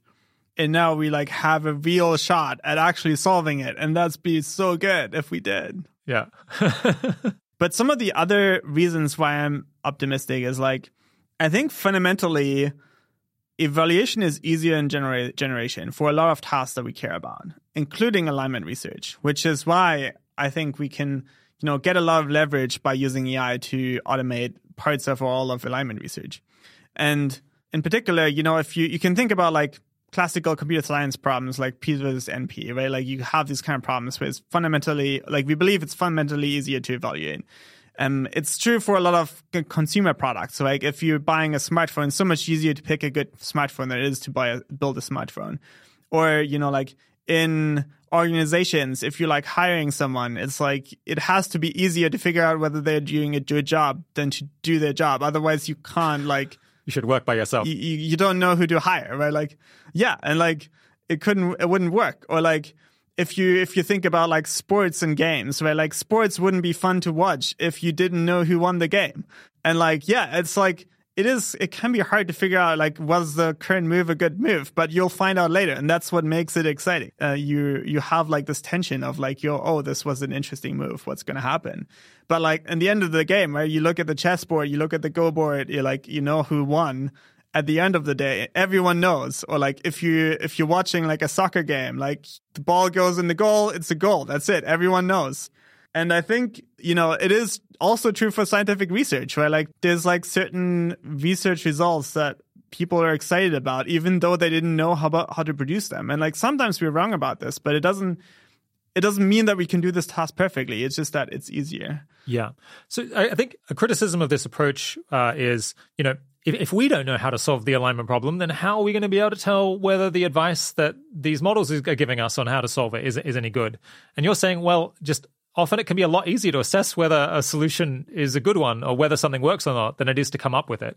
Uh, and so that that should make us optimistic that we don't necessarily have to generate all of these um, ideas ourselves. We we it might be just sufficient for us to be able to tell after they've been generated whether they're any good or not, and that that could be a much much more straightforward. Yep, that's exactly right. And then there's other things, right? Like, I think we can actually set ourselves up for iteration. Like, I think we can just like stare at the current systems. We can improve their alignment. We can like, you know, we can do stuff like measure whether we're finding all the bugs that the model is aware of. And like, you know, we can set ourselves these metrics and like, yeah, I mean, they're not going to like take us all the way to like aligning super intelligence, but they will be super helpful for making local improvements. And like, if your goal is, let's align a system that could help us do alignment research. Right? Like one really good testing ground is like, can you make GPT-5 more aligned? You know, maybe the techniques that you actually need or that you actually care about won't really work that well in GPT-5 yet. Like who knows? But if you're not making progress along the way, it's like really hard to make the case that you're actually making progress towards the actual goal. And um, and at the same time, like you need some kind of feedback signal from the real world to know that you're improving. You're like doing something that's real, and you have to you have to do that carefully. Obviously, you can set up an eval that doesn't matter, but um, that's like part of the challenge here. Yeah. Any other reasons for optimism? And I think like the I, I think the other really good one is like well we're not actually trying to align the system that's vastly smarter than us, and it's always hard if you picture like a you know, a dumber system aligning a smarter system. And like, if you make the differential really, really large, it seems so daunting. But I think it's also not the problem that we actually realistically have to aim for because we only have to aim for this like human level or like roughly as smart as the smartest alignment researchers system. And if you can make that really aligned, then you can make all the progress that you could make on this problem. And so originally when I set out to work on alignment research, right, like this realization wasn't clear to me. And I was like, oh man, this problem is hard. Like, how do we do it? But if you're shooting for this like much more modest goal, this minimal viable product, it actually becomes a, a, like looks like so much more achievable. Yeah. So could could you stylize the approach as uh, saying don't obsess about whether you can align GPT 20. Uh, let's work on aligning GPT 5. And then in collaboration with GPT 5, we'll figure out how to align GPT 6. Uh, and then in collaboration with all of them, uh, we'll work together to align GPT 7. That's, that's, that's kind, of, kind of the basic idea. Yeah, or like, you know, and like you want to do this empirically. Like maybe you look at GPT-5 and you're like, well, the system isn't still isn't smart enough, right? Like, so we tried this a whole bunch with GPT-4, like trying to help get it, like fine tune it on alignment data, try to get it help in our research just wasn't that useful. Yeah. That could happen with GPT-5 too. But then we'll be like, okay, let's focus on GPT-6. But like, you know, we want to be on the ball when this is happening and we want to be there, you know, when it becomes possible and then like really go for it. Okay, so, so that's that's a bunch of reasons for optimism. I want to go through a couple of objections or ways that this might uh, not not work out as as hoped. I guess one that I've seen a lot of people mention is just how are you going to be able to tell whether you're succeeding? You know, you, you might think that you're that, that this is working, but how would you ever really have confidence? And I suppose especially if there's successful deception going on, then then you could uh, be lulled into a false sense of, of, of security. Yeah, what do you think about how, how could you tell? I mean, this is one of the central problems, right? Like, how do you distinguish the deceptively aligned system and you know the truly aligned system? And this is the challenge that we're trying to figure out. This is why we're looking at like can we get the model to tell us all the bugs that it's aware of? And this is why we like want to train deceptively aligned models to see if they can pass our evals.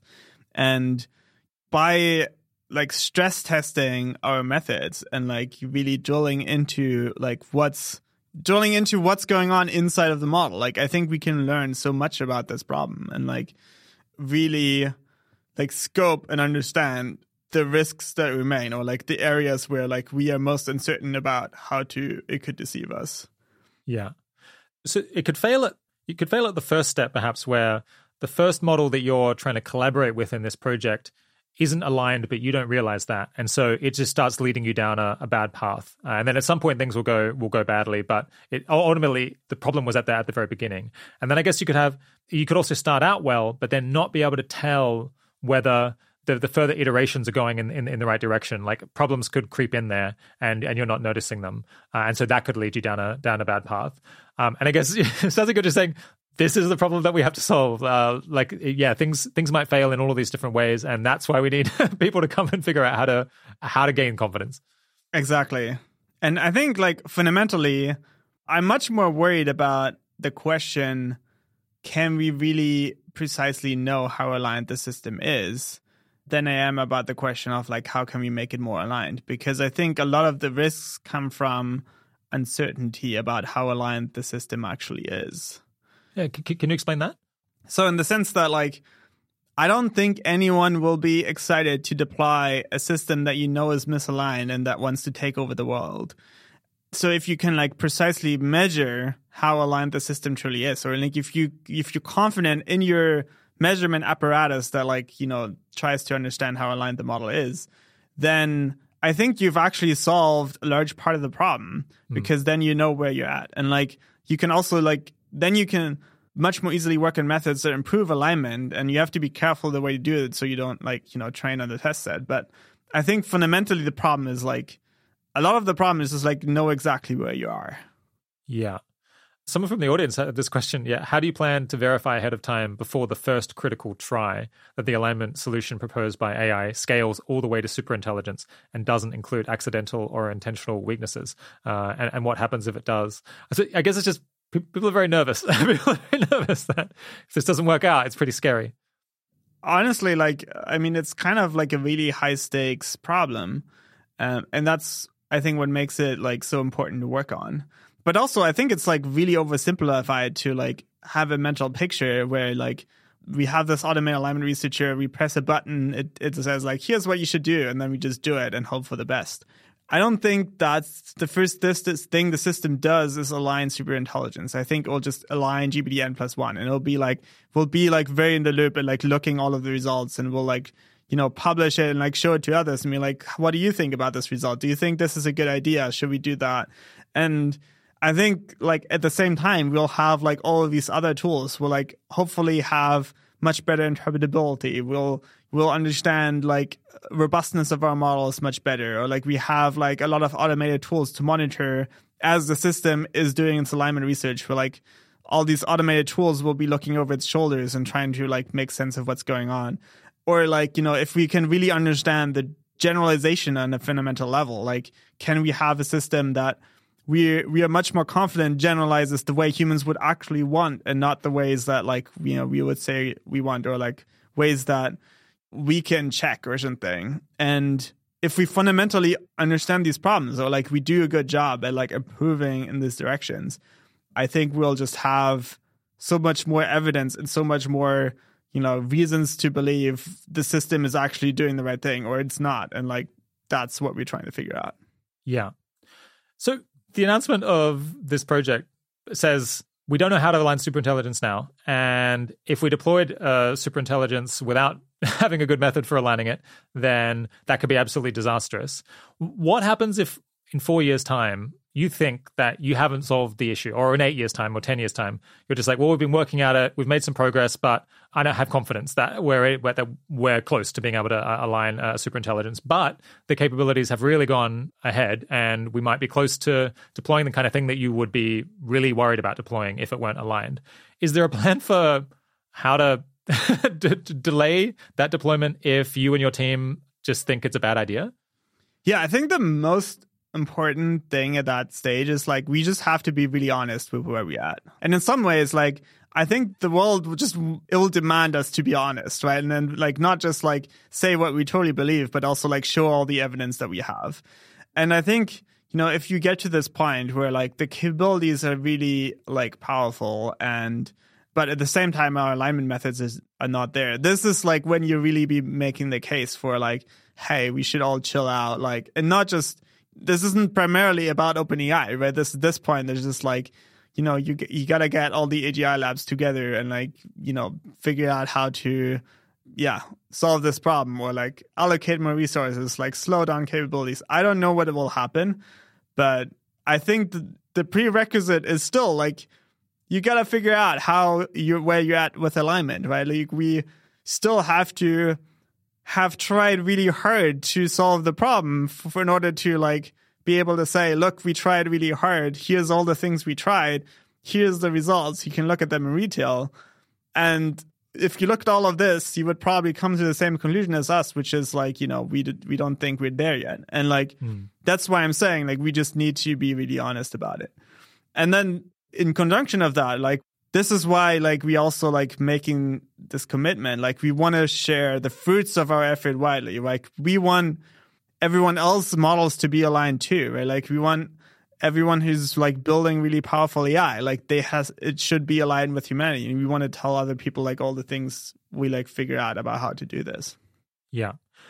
I see people worried about various different ways that um, you know, you, you, can make some progress, but not get all the way there. But then people could end up deploying anyway. So uh, well, I guess one concern people have is that you might be overconfident. So you might fall in love with your own work and feel like you've successfully solved this problem when, when you haven't. I guess another thing would be maybe you'll say to other people at OpenAI, we don't feel like we've solved this issue yet. I'm, I'm really scared about this. But then they don't listen to you because maybe there's some commercial reasons or, I don't know, internal politics or something that prevents it from helping. And I guess another method would be, well, the people at OpenAI listen to you, but the rest of the world doesn't. And someone else ends up deploying it. I guess I don't want to heap the weight of the universe on your shoulders. Um, but yeah, do, do you have any comments on these different possible failure modes? Yeah, I mean, I think that's why like you know we want to be building the governance institutions that we we need to like get this right. Yeah. I don't think at the end of the day i don't think it'll be up to me to like decide like you know is this now safe to go or not? Like we are doing like safety reviews internally at openai before a model goes out. There's like the openai board that has the last say over like is this openai going to do this or not? And like uh, as you know, like OpenAI has this complicated like cap profit structure, and like the nonprofit board is actually like in charge of what OpenAI does, like ultimately. And so, you know, they can just decide to make the call of like, we're not deploying, even though there's a commercial reason to. And then, like, for the world in general, like, like at the end of the day, like, it's like it can affect everyone. And like, you know, there's governments have to get involved somehow, or like we need like something like an international uh, agency for atomic energy for AI that can like make these help make these kind of decisions in a technically grounded way. And that's why, like, I think, like, what the kind of things that I want to do and that we want to do with super alignment is like zoom in on the technical challenges, like, really understand where we are, but also actually make progress on the problem and like try really hard uh, and focus on actually solving it. An, an, objection that I don't think I've seen, but but one that occurred to me when I was uh, re- reading about about the approach is: could it be the case that it's actually easier to self exfiltrate, just kind of for a model to break out of the lab and do something really bad like release bioweapons or you know invent new bioweapons and, and release them and cause an enormous amount of damage that that could actually be an easier skill than aligning ai and so we might possibly hit that cap- that capability the capability to do a ton of damage before these models are actually very helpful to, to you and your team in, in making progress on on alignment.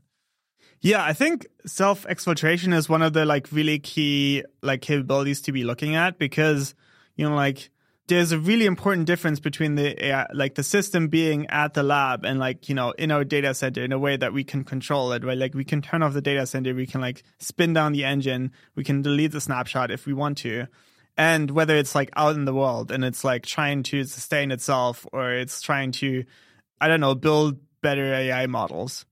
And so the question then becomes like you know how can you like measure like whether the model can like break out or like can it say introduce security vulnerabilities or exploit security vulnerabilities that exist in our infrastructure right now it can't do that but like future models could um, or can it like persuade an OpenAI employee to help it exfiltrate its weights, right? That's the other path. Like you just try to persuade humans, you come up with some arguments that are believable to them why they should do that.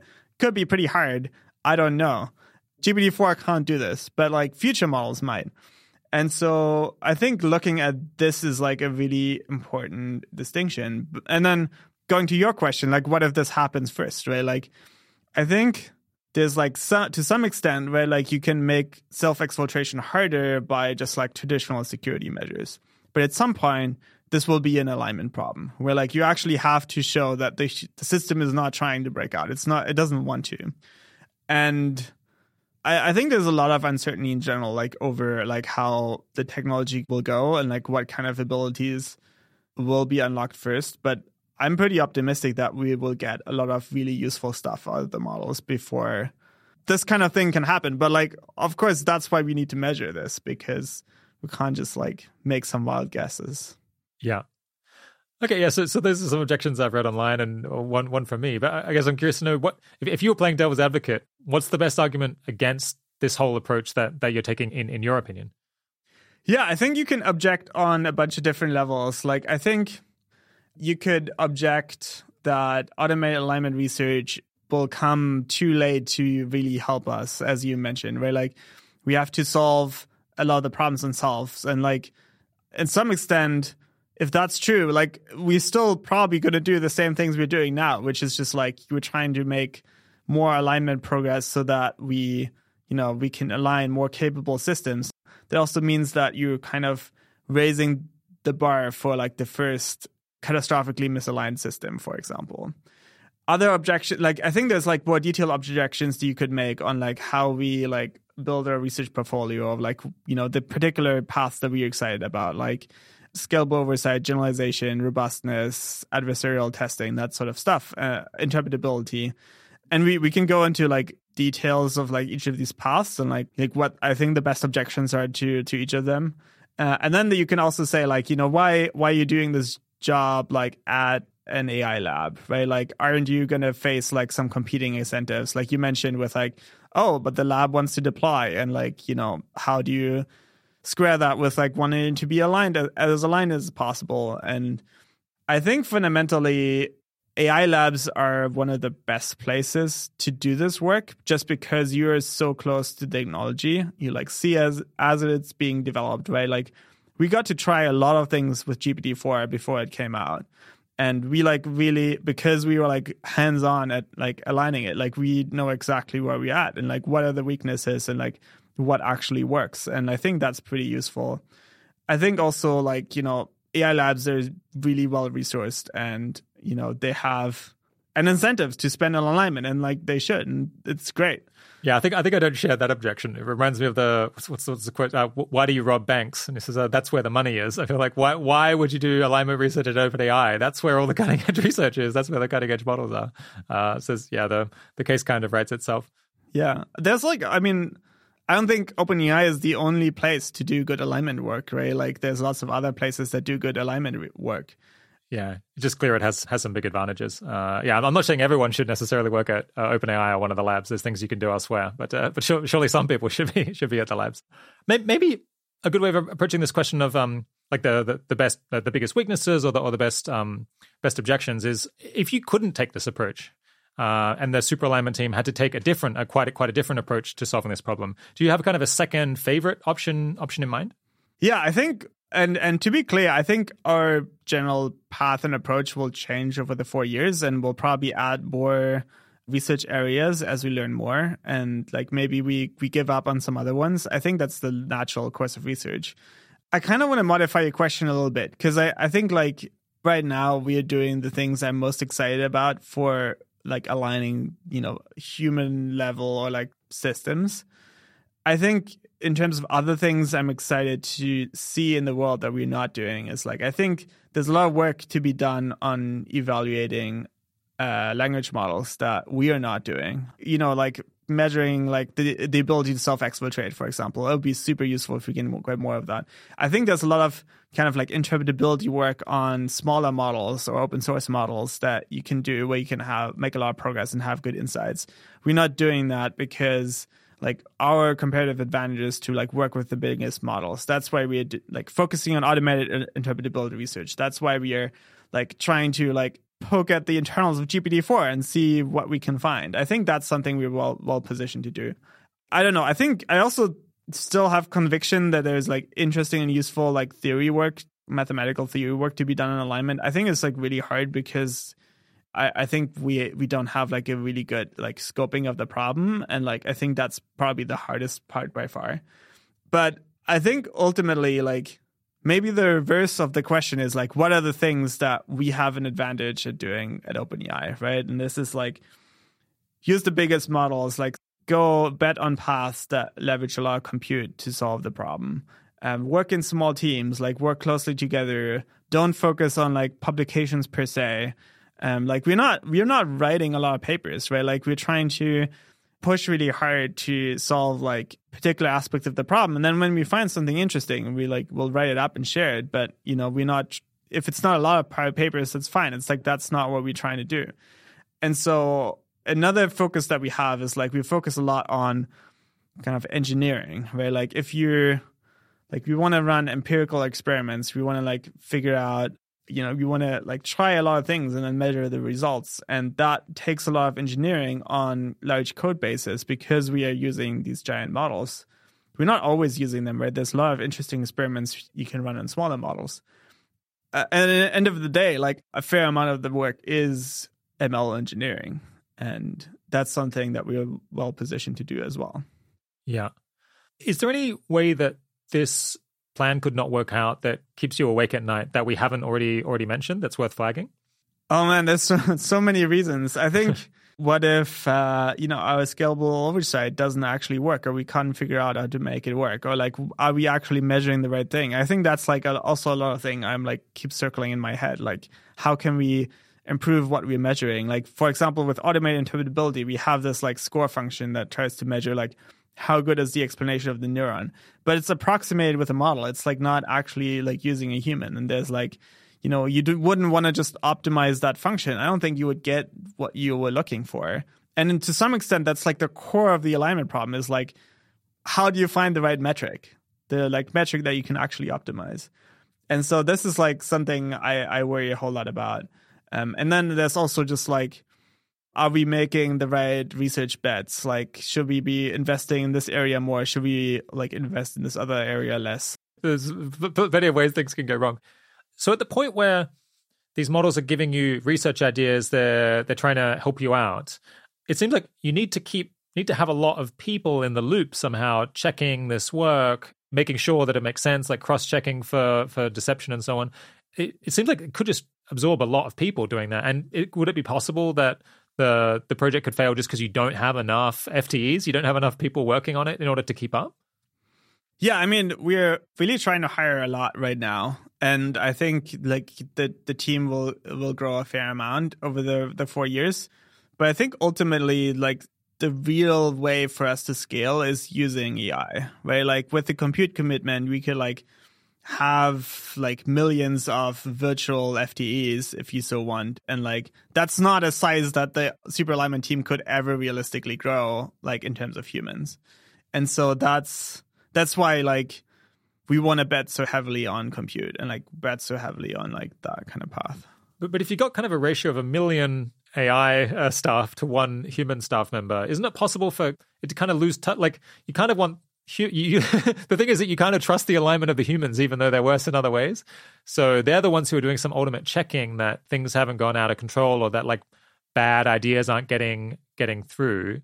Admittedly, with with, with assistance from from others. Exactly. But this is like this is the problem we're trying to solve, right? Right, Like yeah. there's like a large amount of work that will be going on and we have to figure out which of it is good. Like is there something shady about any of it? Like what are the, the results that we should actually be looking at? Like and so on and so on. And this is like how do you solve this problem is the question we're asking, right? Like Yeah. how can you make scalable oversight work so that you can trust this large amount of virtual workers that you're supervising? Yeah. how can you improve generalization so you just like you know they will generalize to do the right thing and not like do the thing that the thing that the human wouldn't notice that I'm doing or something. Well, does it end up becoming a sort of pyramid structure where you've got like you know one person and then they've got a team of agents just below that uh, who they supervise, and then there's another team of agents below, like at, at the next management level down, who are doing another kind of work that are reporting upwards, and then you have like layers, layers below. Uh, is that one way of making it scale? Yeah, I mean you could you could like try to have like a more traditional looking company. I don't think that's literally how it's going to go. I mean one thing we've learned from machine learning is like, you know, systems are often just really good at some tasks and like worse than humans at other tasks. And so you would preferentially want to delegate the former kind of tasks. And also like I don't think the way it will be organized will look like the way that human organize themselves because our organizations are tailored to how we work together.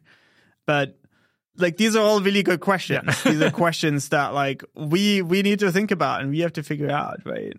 So you and your team are going to do your your absolute best with this, but uh, it might it might not work out. And I suppose if if you don't manage to solve this problem and we just barrel ahead with the capabilities, then the end result could conceivably be that everyone dies. So in that situation, it seems like humanity should have a backup plan, probably hopefully several backup plans, uh, if only so that the whole weight of the shoulder uh, world isn't resting on your shoulders and uh, you can get some sleep at night. Um, what sort of backup plan uh, would you prefer us to have? Do you have any, uh, any any ideas there? I mean, I think there's a lot of other kind of like plans that are already in motion. There's like this is not like the world's only bet, right? Like there's uh alignment teams at, at Anthropic and DeepMind that are trying to solve a similar problem. There's like various ways you could like try to buy more time or like various like other governance structures that you want to put in place to like govern AI and like make sure it's like used beneficially. Yeah, I think like solving the core technical challenges of alignment are going to be critically important, but it won't be the only ones, right? Like we still have to make sure that like AI is aligned with some kind of notion of democratic values or like you know like something that tech companies decide unilaterally and like we still have to do something about like misuse from AI and like yeah aligned systems wouldn't let themselves be misused if if they can help it but you know there's still a question of like how does it fit into the larger context of like what's going on in, in like in society right? Like you could be as a human you can be working for an organization that you don't really understand what it does and it's like actually narrative without like you being able to see that. Um or like you know if just because we can align OpenAI's models doesn't mean that somebody else builds unaligned AI. Like, how do you solve that problem? That seems really important. Um, how do you like make sure that AI doesn't differentially uh, empower like you know people who are already powerful, but like also helps margin- marginalized groups? That seems really important. And then ultimately, right, like you also want to be able to avoid these structural risks where let's say we solve alignment and like everyone makes a system that's really aligned with them but then you know like uh, what what ends up happening is that you kind of like just turbocharge the existing capitalist system. Essentially corporations get really good at like maximizing their shareholder returns because they that's what they align ais to. But then like humans fall by the wayside where like you know that doesn't necessarily encompass all the other things we value like clean air or something. And we've seen like early indications of this right? Like global warming is happening even though we know the, the fundamental problem but like progress and like yeah all the economic activity that we do is still drives it forward. And so even though we like do all of these things right we might still get into a system that like ends up being bad for humans even though nobody actually who participates in the system wants it that way. So, so you're going to do your job, but a lot of other people have also got to do their jobs. a lot of That's other people right. in this broader ecosystem. There's gotta, a lot to do. We Yeah. need to make the future go well, and there's that requires many parts, and this is just one of them. Okay, let's skip now to some audience questions, which, uh, as I said, were were particularly numerous and, and, and spicy this time around. These questions are probably going to jump around a little bit, but I, I think just throwing these at you uh, will give give us a good impression of, of, of, I think what's on people's minds. Yeah, let's do it. Yeah. Okay. Uh, first one. Uh, why doesn't OpenAI try and solve alignment with uh, GPT-4 first? Um, for example, get it to the point where there are zero jailbreaks that work with GPT-4 uh, before risking catastrophe with with more advanced models. Yeah, I think I think this is a great question, and like to some extent, right? Like the fact that you can point to all the ways that alignment doesn't quite work yet, right? Like jailbreaks is one of them, but also like hallucinations, right? Like the system just makes up stuff, and like it's a form of like lying that we don't want in the models.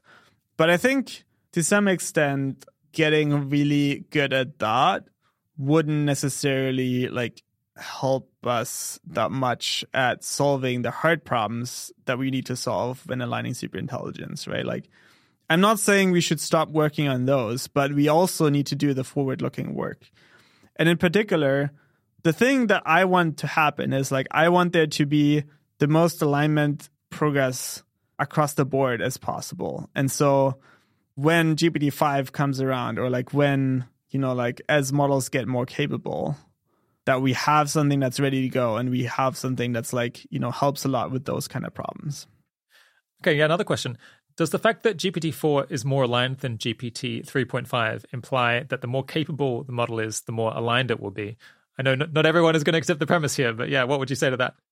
I think people also have pointed out that because GPT-4 is still jailbreakable, you know, and it is more capable in some sense, like the worst case behavior is worse. So like even though on average it's much better, um, you can make a case for that.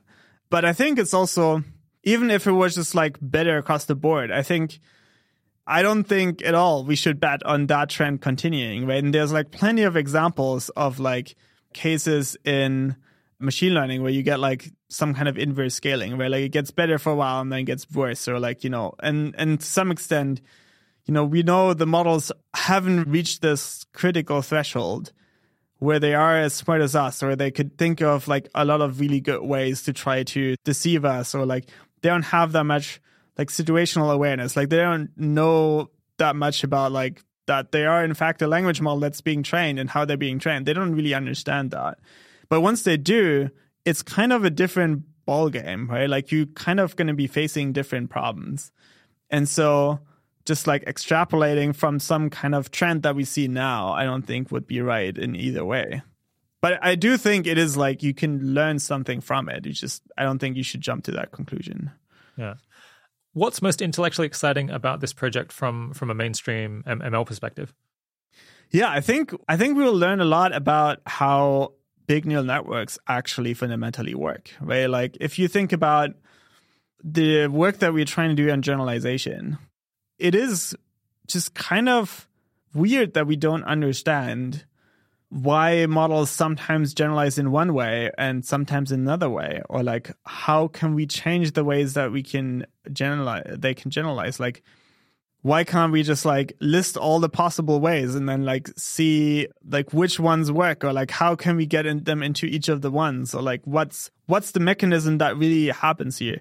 We don't know that and why don't we know that? Or like i think if you think about interpretability just like being able to understand the mechanisms by how the models are deciding which token to output next will teach us a lot about like what's going on there. Like what is how does it actually work? Like what is how does learning work? How yeah. do they? I don't know. It's like it's super weird. It seems right? like this on, on, some level. This is the whole thing. This is like it's the whole the thing. Like, I suppose so. So I mean, from what people are spending enormous amount of effort increasing capabilities, right, by just throwing more compute and more data into these models, and then they just get this further inscrutable machine that they don't understand. That is like very cool in a way because it could do stuff, but it sounds like at some point, maybe the more interesting thing is how does it work, uh, which which which is what you're going to be working on.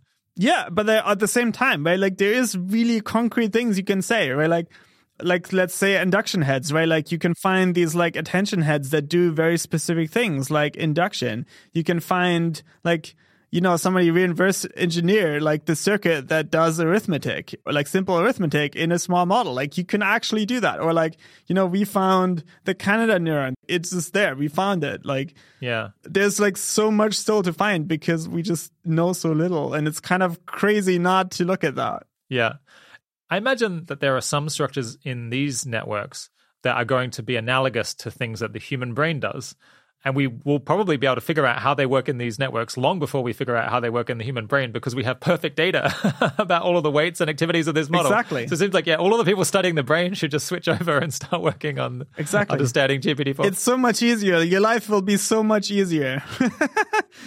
yeah. Yeah, I think that's like, I, I don't know why not more people do it. It seems so compelling to me, but I'm not a neuroscientist. So, and like uh, maybe some of the insights will also transfer, right? Like, you know, you can find uh, some of the neurons that we know like vision models have that you can also find in humans and animals. Or like you know these kind of like edge filters or like if uh, you look at like reinforcement learning where you have evidence for like how reinforcement learning works in the human brain but we have so much more evidence how it works in neural networks because we freaking build it. Yeah. It's just like so much easier what do you think have been the biggest wins in, in technical AI safety so far? I think if I had to pick one, I think it would probably be RLHF. I think in some ways, like I, I think RLHF really put alignment on the map, and I think it also demonstrated that alignment has a lot of value to add to how systems are be actually being built.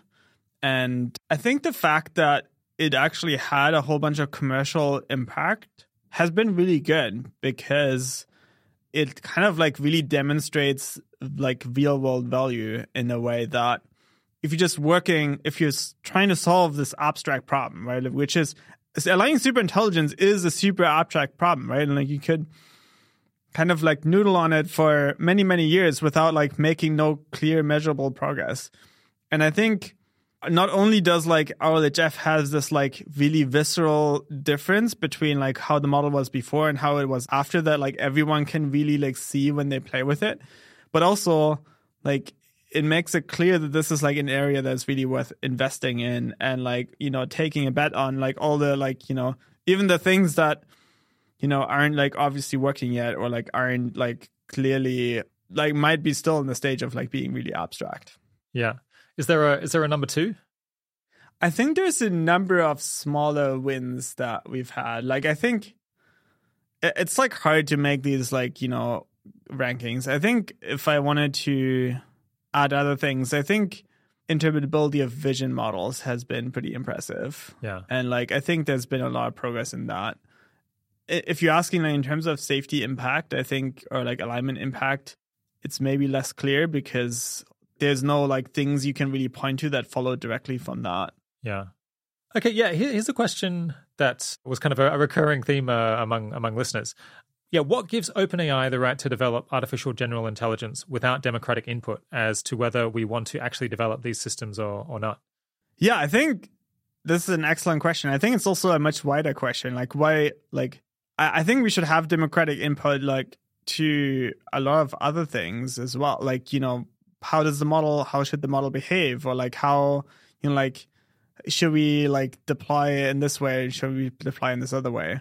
And in some ways like you know openai's mission is like develop ai that benefits all of humanity but like you know you have to give uh, humanity a say into what's happening. Um, this is not what like the super alignment team does but i think it's going to be very important. Yeah.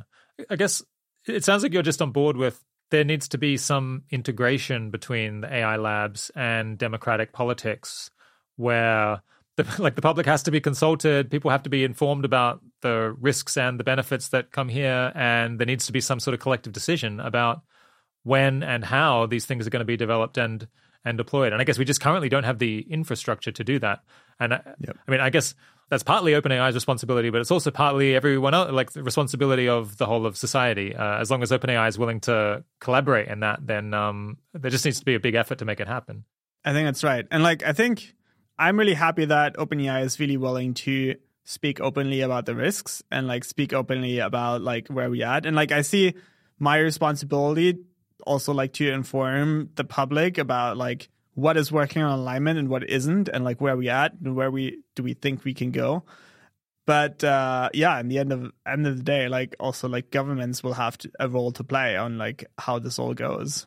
Yeah, if Congress investigates all of this and it concludes that it's uncomfortably dangerous and they think that a bunch of this research needs to be stopped, do you think that the AI labs would be willing to go along with that. Uh, as like this is what a more democratic uh, a more legitimate process has output. And so uh, we, we, should uh, we should be good citizens and and slow down or, or stop. Yeah i mean like ai companies have to follow the laws of the country they're in. Like this yeah. that's how the that's how the this works. But like and, like I think what's gonna happen is like we will have regulation of frontier AI technology, and like people are trying to figure out how to do that, and like you know we should try to do it like most sensibly as possible.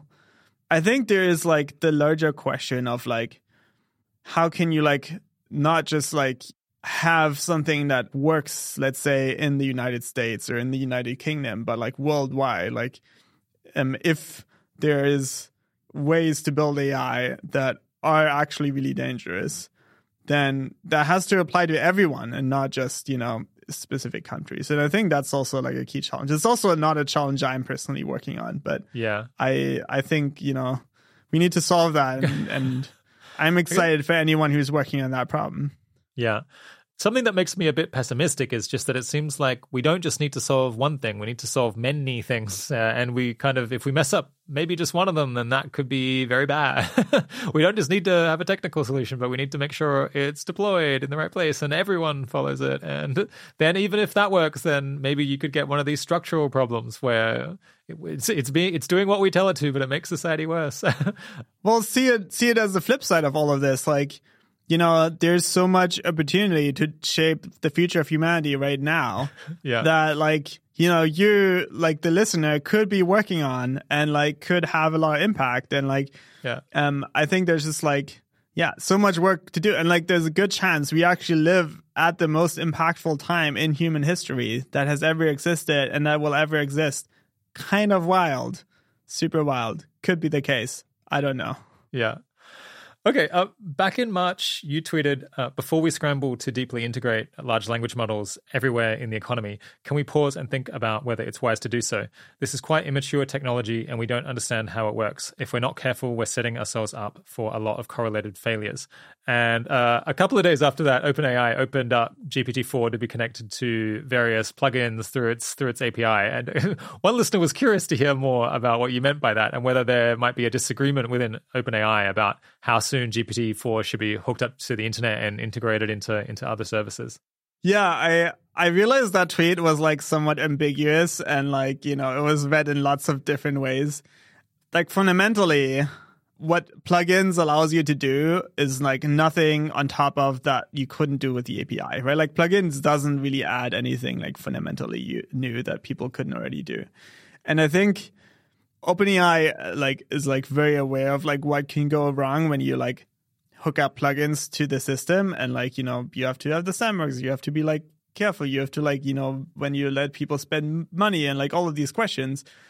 But they're also like sitting right next to us and we talk to them about it and like you know they've been thinking about it but you know if given like how much excitement there was to just like try gpt-4 on all the things what i really wanted to do also is like look this is not quite mature. Like the, the system will fail. Don't connect it to all of the things yet. Like like make sure there's like a failback system. Like make sure you've really played with the model to understand its limitations. If you have the model write code make sure you're like reading the code uh, and understanding it or like executing it in the sandbox because otherwise the system might break the like where like wherever you're writing the code it might break that system and like just be careful be wise like make sure you understand what you're doing here and not just like hook it up to everything and like see how it goes. like, is, there, is there anything that people are using GPT four for where you feel like maybe it's premature and we, we we should slow down and do some more testing? I mean, probably. I don't. I don't know if I can give you like some good examples, but like, I think it's just. I think that's generally the story with new technologies, right? Like, I'm fundamentally like a techno optimist and like I think we should use AI for all the things that it's good for. And like to some extent, we just spend, you know, an hour talking about how great it would be to use AI for alignment research, which is my job. So I'm like, you know, trying to replace myself at my job with AI. But at the same time, we also have to really understand the limitations of this technology. And some of it is not obvious and like some of it is like not widely known. And you have to like do that in order to deploy it responsibly and and like you know integrate it responsibly like integrate it into society in a way that is actually wise to do as always with new technologies like i think you know we'll try a lot of things and I, i'm also like excited for people to try a lot of things and that's why you know like i think it's good that the openai api exists and it lets lots of people use cutting edge language models for all kinds of things but you want to be also careful when you're doing that. Yeah. I guess on, this topic of just plugging things into the internet, many years ago, uh, people uh, talked a lot about, they kind of had this assumption that if we had an intelligent system that that was as capable as GPT-4, that probably we would keep it in a lead contained box and wouldn't plug it up to the internet because we'd be would be worried about it. But it seems like the current culture is just that as soon as a model is made, it just gets deployed onto the internet right away like it seems like your plans. I mean, that's not quite right, right? No, like, okay, oh, go on. We had GPT four for like eight months before we actually like you know it was publicly available, and uh, we did like a lot of safety tests. We like did a lot of red teaming. We like made a lot of progress on its alignment.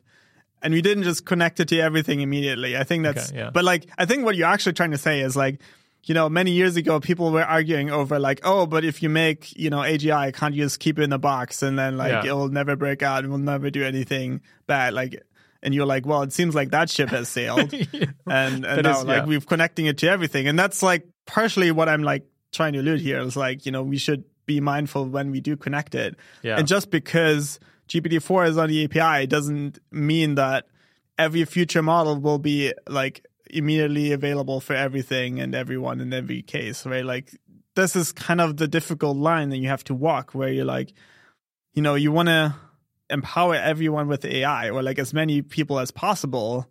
Um, but at the same time, you have to like also be mindful of mis- misuse and you have to be mindful of like, you know, the ways like all the other things that you can could go wrong with the model, like misalignment being one of them. And so yeah how do you balance that trade off? That's like one of the key questions. Yeah. It seems like one way of breaking up would be, you know, uh, connected to the internet versus not. But uh, I feel like often people, I, am guilty of this as well. Uh, uh, we're just, we're thinking either it's kind of deployed on the internet and consumers are using it, or it's like safely in the lab and there's, and there's no problem.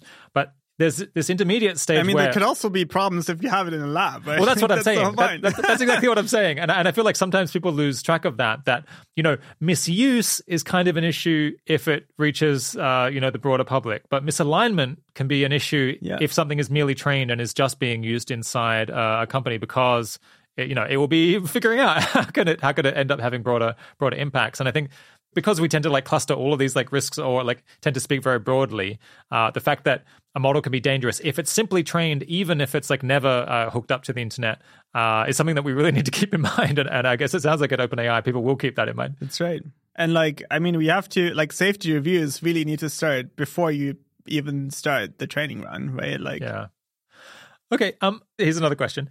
OpenAI's decision to create and launch ChatGPT has probably sped up AI research because there's now a rush into the field as people were really impressed with it. But it has also prompted a flurry of concerns about safety and new efforts to do preparation ahead of time to see off possible threats. With the benefit of hindsight, do you think that move to release ChatGPT uh, increased or reduced um, AI extinction risk, all things considered? I think that's a really hard question. And I think, I don't know if we can really definitively answer this now. I mean, what do I think? I think fundamentally it probably would have been better to wait with ChatGPT and release it a little bit later.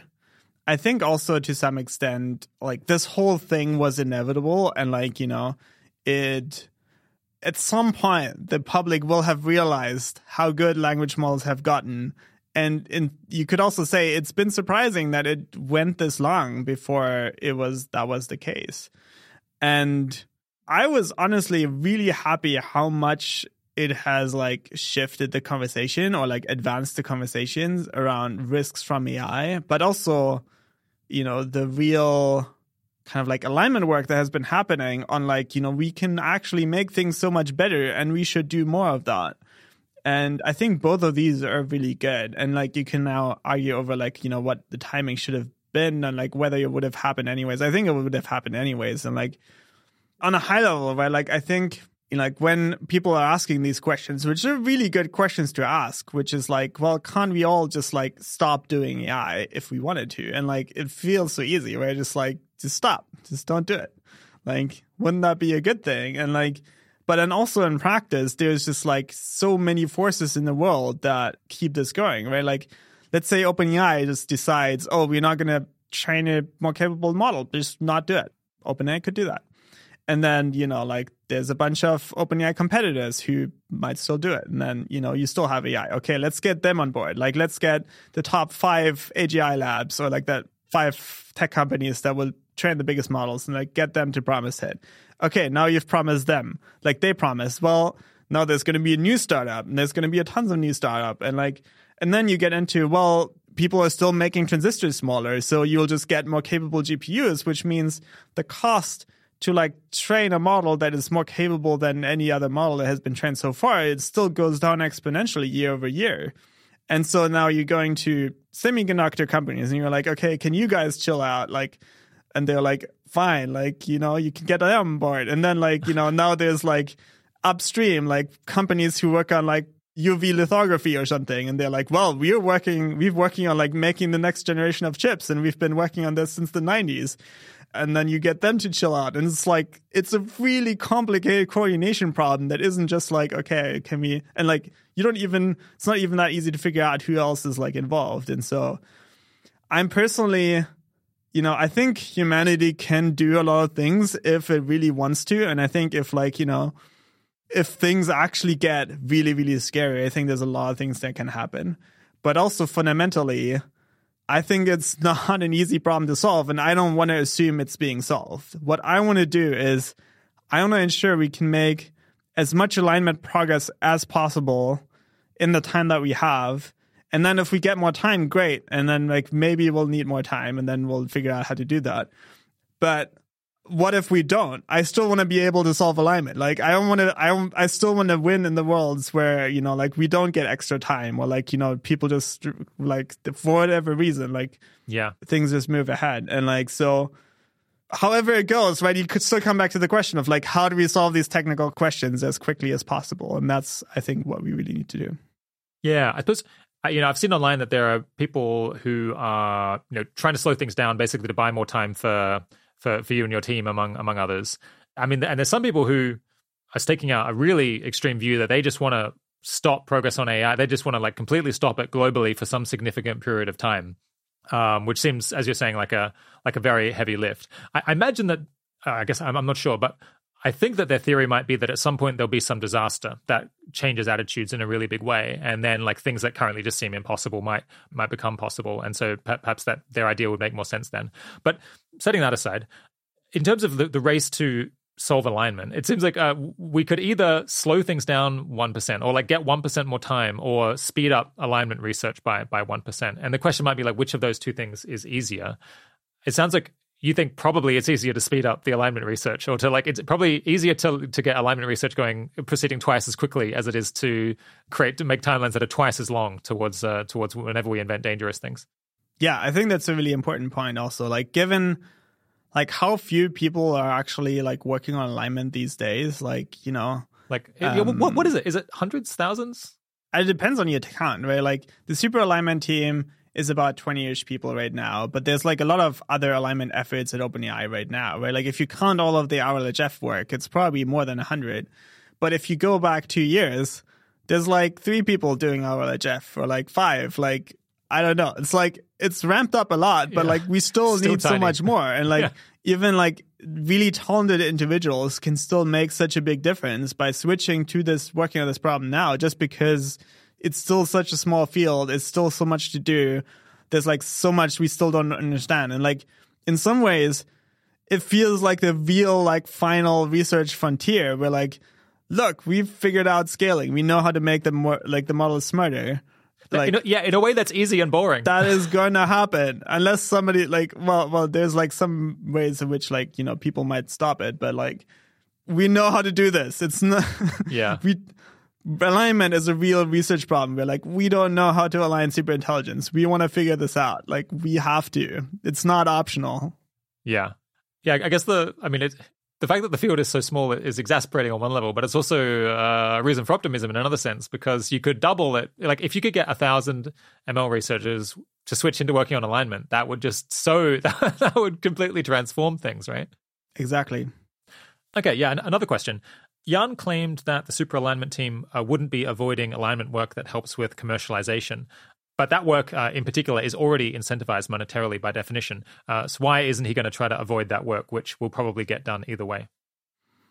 I think this is like the whole point that a lot of people are trying to make is that like alignment wouldn't be done by default in the way that like, you know, we are really happy with or something. Or like let's say put differently, right? Like the problems that we want to solve are currently unsolved. And like um yes, some of it will be commercially valuable. And I think fundamentally, right, like if you have two ways of building AGI and like one of them is much more aligned with humans, people will want to buy the second one because it's just better for them. And that will necessarily have commercial value and it, it'll be unavoidable. And I think in, in general, right, like I think a criticism that another, like an adjacent criticism that has been raised in the past is like, you know, to a lot of people feel like RLHF has been like a capabilities progress because you know, like the RLHF models feel more capable. You're like interacting with them, they're more useful. They're actually like, you know, doing more things. And like the reason is because they're trying to help you. They're like more aligned. They're like actually like, you know, leveraging their capabilities towards what you're asking them to do, whereas like the pre-trained model isn't. And so it obviously feels a lot more capable because you've unlocked all of these capabilities. But if you then look at like what actually happens during fine tuning, right? Like the model isn't really learning fundamentally new skills it didn't have before, right? It doesn't like I mean you can do that through fine tuning theoretically, but not with the kind of compute budget that we use. Like for for GPT-3, it was like less than 2% of the pre-training compute. For GPT-4, it was even less than that. It's like really a tiny fraction. But at the same time, like, you know, because the model is now trying so much harder to be helpful, it is more helpful and it feels like, you know, you get all the capabilities that had been there in, in the first place. Um, and so to come back to the commercialization question, I think so what I really want to do is solve the problem. And if that is like commercially useful, great. If it's not, like some of it will not be, or like, you know, some of the research bets won't work out, or like some of the things won't be useful before we actually get like, you know, really capable systems. And that's fine. But like the goal is to solve the problem. That's what we want to do. Yeah. Uh, another question: uh, OpenAI banking on there not being uh, a really fast takeoff, and uh, do they try to make plans that could also work in the event of a of a FOOM scenario that is like extremely rapid, recursive self improvement of AI? Yeah, I think we should definitely plan like we should plan for that scenario and be ready if it happens. And to some extent, you know, like automated alignment research is probably like the best plan I know in that kind of scenario where like, you know, you really have to scale up your alignment work in proportion with what's going on. And you know, like if you can do this by just like delegating almost all of the work to machines, then you know they can actually like keep pace with the machines because they're the only ones that can. Yeah. I guess the concern would be if the intelligence explosion, or if there is an intelligence explosion and it's very fast, then there's very little time for you to put your plans into into action and to and to keep up. But that would be true of like it's just a very bad situation. Uh, it, makes it very hard for any plan to work. Um, That's right. And so if you want to be agnostic to the speed of tech progress, which what we want to do here is like the best thing you can do is to prepare as much as possible ahead of time, which is why we need to start thinking now about how to align systems that we don't have yet. And the more you can prepare, the more you'll be ready for that scenario. Okay, so a question I got, which are slightly changes. Um, What are OpenAI's grounds for thinking alignment is solvable? Uh, and have they seen Dr. Roman Yampolskiy's impossibility arguments against solvability? And, and they linked to a paper with, with, with those arguments there. Um, I, I, guess I, I don't know exactly what those arguments are, but I know there are people out there who have kind of made theoretical arguments that alignment you know that it's impossible or extremely difficult uh, for, for, for some conceptual reasons. Uh, are there any arguments along those lines that trouble you in particular, or or maybe do, do you think that that kind of argumentation shouldn't be so persuasive? Yeah, I mean, I've looked at. I think I looked at the paper that you mentioned, and uh, I, I think like any argument that I've seen, I haven't found particularly persuasive, and like the problem is like whenever you're trying to make a theoretical argument is like you need some kind of assumptions. And like you know the big question then really just becomes are these assumptions going to be true? Like to me it just really seems like you know the jury is still out on this. Like it could turn out to be impossible. It doesn't feel particularly likely to me but i don't have a proof for that. But i think we're going to work really hard to find a counterexample by like show, showing that it can be done. And yeah uh, I think before, I think it's definitely not the time to like give up. I think we, it's like very doable. Yeah, I could feel the uh there's a bit of exasperation that comes through where you're like, all these people complaining that this problem is insoluble, uh, like they're not helping, and like clearly there are so many things we could try. Why don't we just try them? they're helping in the sense that they're like indirectly doing recruiting for us, where like you know, I see, um, people like because they're drawing attention to the problem. Yeah, and like, if you just went around saying the problem is easy, you wouldn't draw attention to it. People would be like, okay, it's fine. Then I don't have to worry about it. Yeah. But also, like, I think that has also created a real energy of like, oh, it seems really hard. Let's give up. And that's, I think, absolutely the wrong approach. Like, I think we should, if anything, that means we should try harder and like, you know, get more people to try to solve it and like, you know, to never give up, never surrender. Like, yeah. this is all still, like, the game is still up in the air. Like, we should just really crush it. Okay, yeah, t- two questions that were kind of pointing in the same direction uh, were um, as OpenAI gets closer to AGI, do they plan to err on the side of paranoia in terms of giving AIs opportunities to manipulate um, staff or hack themselves out or otherwise have channels of causal influence? Uh, and another person asked, how much risk of human extinction are you willing to take in a large training run? Like, uh, for example, you know, to train GPT-5, 6, or 7, and, and so on. Yeah, and I think in general, right, like, as the stakes get higher, we have a much higher burden of proof of alignment, proof of safety, and like we've we've we've been ramping this up like over with like every system, and like mm. the systems we have now still like aren't catastrophically risky or like aren't close to that, and so you know, for example, like GPT-2 was just open source. Everyone can download it and do whatever they want with it. GPT-3 was not. And like, you know, you make it available via an API. And then like GPT-4, we like the only like publicly available version is the like alignment fine-tuned version, like the RLHF version, the ChatGPT version. And you know, I think the the base model, as far as I know, is only like on researcher access. So you know, we're, we're steering the public towards the RLHF model, and like I think with which each of these steps, you're like you're also stepping up your safety, you're also stepping up your alignment, and that obviously that has to be the higher the like capability level, the like higher the stakes are, and the like more safety and like alignment measures you need. Yeah, so people can kind of uh, expect that trend to trend to continue. Yeah, yeah. On the same theme, uh, uh, on on Twitter, someone asked they asked you actually in a different thread, how would you define success? And you replied, the scientific community agrees that we've solved that we've solved alignment. Um, and they asked, uh, that they said this statement from Jan was good. Is there a meaningful uh, related commitment that OpenAI could make, for example, to not deploy systems above a certain threshold of capability unless there is a broad scientific consensus that alignment has been solved for, for that kind of system, at least? Yeah, I mean, I think at the end of the day, like, I think we're going to have to convince the scientific community because you know, I don't think the world will let us build something that's catastrophically dangerous. And like, you know, the world is paying attention now. And I think that's I mean, all good, right? Like, yeah, yeah. I mean, the crazy thing is at the moment. So, okay. so I've, I've learned recently that in the UK, if you want to rent out a house to more than three unrelated people, then you need a special license in order to do that. But as far as I can tell, at least currently, one doesn't need a license or any sort of approval in order to train an AGI. Um, I suppose that's partly because we probably can't do that yet. But I, I mean, it does seem like currently there aren't that many legal restrictions and we're just kind of we're, we're hoping that there will be pretty pretty quickly, or at least uh, I'm, I'm I'm hoping that there'll be more infrastructure in place. Yeah, I mean that seems right to me. And like you know, regul- like people are working on regulation, and like this is something that like regulation has to solve. And like there's a lot of questions around this that I'm not an expert in, but like to come back to the scientific, like also how how do you define success question, right? Like I think I definitely like I feel very strong. It's like not sufficient to just convince ourselves that we did a good job because it's like so easy to convince yourself that you did a good job at something Yeah. that you like care a lot about.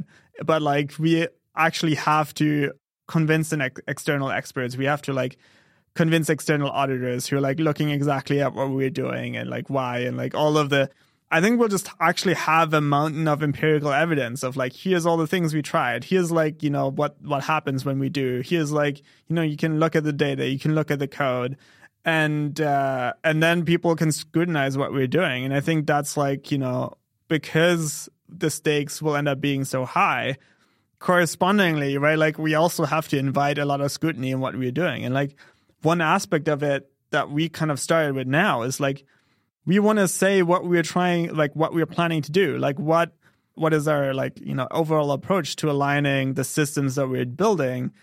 And we want to invite like you know feedback and criticism like maybe there's something like way better that we could be doing. I would love to know that. And then we would do that instead.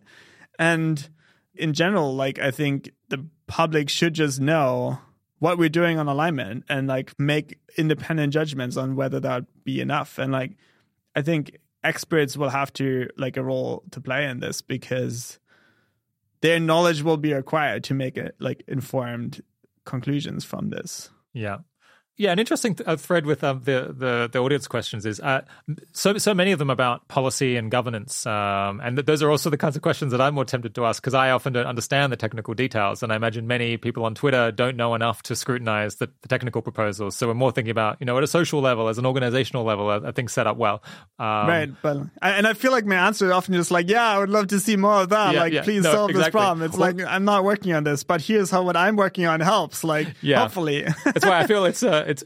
I mean, I mean, it's it's reasonable to put these questions to you and, and to find out what, what you think. But uh, yeah, there's just a lot of people who need to take action, and you got to keep your head down, focused on this technical stuff because that's your specialty. But we also need the governance people at OpenAI to be putting in place the good uh, good structures, and we need the Senate committee on this to be figuring out what what apps to, play, to be playing their role. Yep. And it's just uh, yeah, there's a lot of different pieces that that that, that have to slot together. that's right Okay, so that's that's been a whole lot of, of audience questions, uh, but we're we're heading towards the, the the final half hour or so of the conversation, and I guess my my dream is that this interview can help get you lots of great applications to work on the on, on the super alignment team. my dream too yeah, I'm glad I'm glad we're really aligned. Um, yeah, hopefully we get some people moving from stuff that's kind of interesting but not that helpful to something that is both super intellectually interesting and uh, and, and also might save the world in some sense. I guess I don't want to take a strong contrarian view on whether this the super alignment project is, is is better or worse than than other other projects that um, people who are really much more technically informed than me think are plausible. But it seems like the plan that you've laid out seems as good to me as any other plan that I've heard, and it seems like you've got the the resourcing and situation to to make a real go of it. And I guess also if the plan doesn't bear as much fruit as you hope in the next couple of years, I imagine you'd be able to pivot to a different plan. So yeah, what what roles are you hiring for, and in, in what sort of numbers? Uh, lay it all out. Yeah, um, we are primarily hiring for research engineers, research scientists, and research managers. And I expect there'll be like like we'll be continuing to hire like a lot of people. We'll probably like at least ten before the end of the year is my guess. And then like, you know, maybe even more in the like years after that. Yeah, so what is all of these like you know what what do like research engineers research scientists research managers what what do they what do these roles look like so in a way we don't actually make a strong distinction between research engineer and research scientist at openai. And like whether like you know in each of these roles you're like expected to write code you're expected to run your own experiments. And in fact i think it's really important to like always be running lots of experiments like small experiments testing your ideas quickly uh, and then like you know iterating and like trying to learn more about the world. And uh, in general like there's no phd required for like also for the research scientist roles and really you don't even have to like have worked in alignment before. And in fact, like, you know, it might be good if you didn't because you'll have a new perspective on the problems that we're trying to solve. And what we generally love for people to bring though is like a good understanding of how the technology works, right? Like you you understand language models, you understand like reinforcement learning, for example. You can like build and implement like you know ML experiments and debug them. And then on like you know the research scientist, more research scientist end of the spectrum, I think you would be expected a lot more to think about like what experiments to do next or like come up with ideas of like how like how can we like address the problems that we're trying to solve? Or like you know what is what like some other problems that we aren't thinking about that maybe we we should be thinking about right? Or you know like how should we design the experiments that we like will like let us learn more? And then on the research engineering spectrum there's a lot of kind of like you know let's just actually build the things that let us run these things. And like let's you know make the progress that we already know. Like if we have a bunch of good ideas that will not be enough right? Like we actually have to then test them and build them and like actually ship something that other people can use. And that involves writing a lot of code. And that involves like debugging ml and like run like you know running lots of sweeps and experiments like getting big training runs on like you know gpt-4 and other big models set up and so I think in practice, actually, most people on the team like kind of move somewhere on the spectrum, and like you know, some sometimes there's like more coding because we kind of know what to do. Sometimes there's more researchy because we don't know yet know what to do, and we like kind of like starting a new project. But uh, yeah, in general, like I think you'll have to just you need a lot of like critical thinking and like you know asking important questions and like you know getting being very curious about the world or like you know and the technology that we're building. Yeah. And for the research manager basically that's a role where like you're like managing a small or medium sized or large even large team of research engineers and research scientists towards a specific goal. And so there you're like you you should be like setting the direction of like you know what are the next milestones? Where should we go? Like how can we like make this vague question of like you know, we want to understand this type of generalization, or like we want to, you know, like we want to make a data set for like automated alignment research or something like that, right? Like you have to break it down and like make it more concrete and like figure out what people can be doing. But also like, you know, there's a lot of just like day to day management of like how do you how can we like make people motivated and, and productive, but also like make sure they can work together and like just, you know, traditional management stuff. Yeah. Okay, so it sounded like the, the, the main well for the first two, the main thing was that you had a good understanding of current ML technology. You could actually be able to go in and potentially think up experiments and, and, and run experiments. Are there any kind of other other kind of concrete skills that you require, or like what what would be the typical background of someone who you would be really excited to get an application from? Um, there's a lot of different backgrounds that are applicable here. I think like I mean, like machine learning PhDs have been like the traditional like way people get into the field, especially because like you know if you want to do something more researchy, I don't think you need that like at all. And in fact, if you're thinking about starting a PhD now, I don't know if you'll have that much time. Like you should just go work on the problem now. I think for like research engineers, I think the kind of background is like you know maybe you've worked in a STEM field and you're like okay, I'm gonna you know, stop doing that. I'm going to take six months and just re-implement a bunch of ML papers and like learn a bunch that way. Um, or you know, like somebody who like works at a tech company doing like other machine learning engineering related things and now wants to switch to, to alignment. I think that's like a really good profile. Or uh, and like I also want to like stress this like you know most people we are trying to hire haven't worked on alignment before just because like the people who have been working on alignment before like there's so few of them. And also, I think the core expertise that you will need is like, you know, machine learning skills. And like there's a, a bunch of things you you know you should know about alignment, but you can also learn them when you, once you hear. Yeah. Or you can like catch up along the way. And I think that's fine. On the research manager role, uh, are you? I guess you're looking for somewhat different skills there. That someone might have more management experience. Uh, and I mean, yeah, being a good researcher and being a good manager are not the same thing. These things absolutely can come apart. Yeah. So I guess would you be looking for a particular kind of person for the for the manager role? Yeah, and like I think I mean, they can be anti-correlated, which uh, I think is they, I think they might be sometimes. Yeah. Yeah, but um, I, I think like ideally you would have managed before, and like I think there's different like ways it could go. Right, like there's scenarios where you know you split up, split up responsibilities between a research like a tech or a research lead and a manager, hmm. and like you know the manager takes on more of the responsibilities of management, and the tech lead t- is like more setting the direction for the team and like you know giving like making sure the technical stuff is like what happening that needs to happen but like in that configuration like they have to get along really well and they like you know have to like really be on the same page to like effectively divide these responsibilities. And in particular i think the manager still ha- should have like a really detailed understanding about what we're trying to do. But ideally we'd want to have someone who just can do both roles in one. And so the kind of background would be like I don't know, like you you've like led a research team at some other company or like, you know, in some kind of other branch of machine learning or you know, like you've you've been a manager before in like some other domain and then you like switch to being an IC on or IC means individual contributor on like, you know, some kind of like large language model project, say. Or uh, like there's also like a path where like, you know, maybe you're you're like a, a postdoc somewhere and like you have like a, a small research team that you're like working with day to day and like it's very coding heavy and like you're running lots of experiments with like language models or like reinforcement learning or something like that.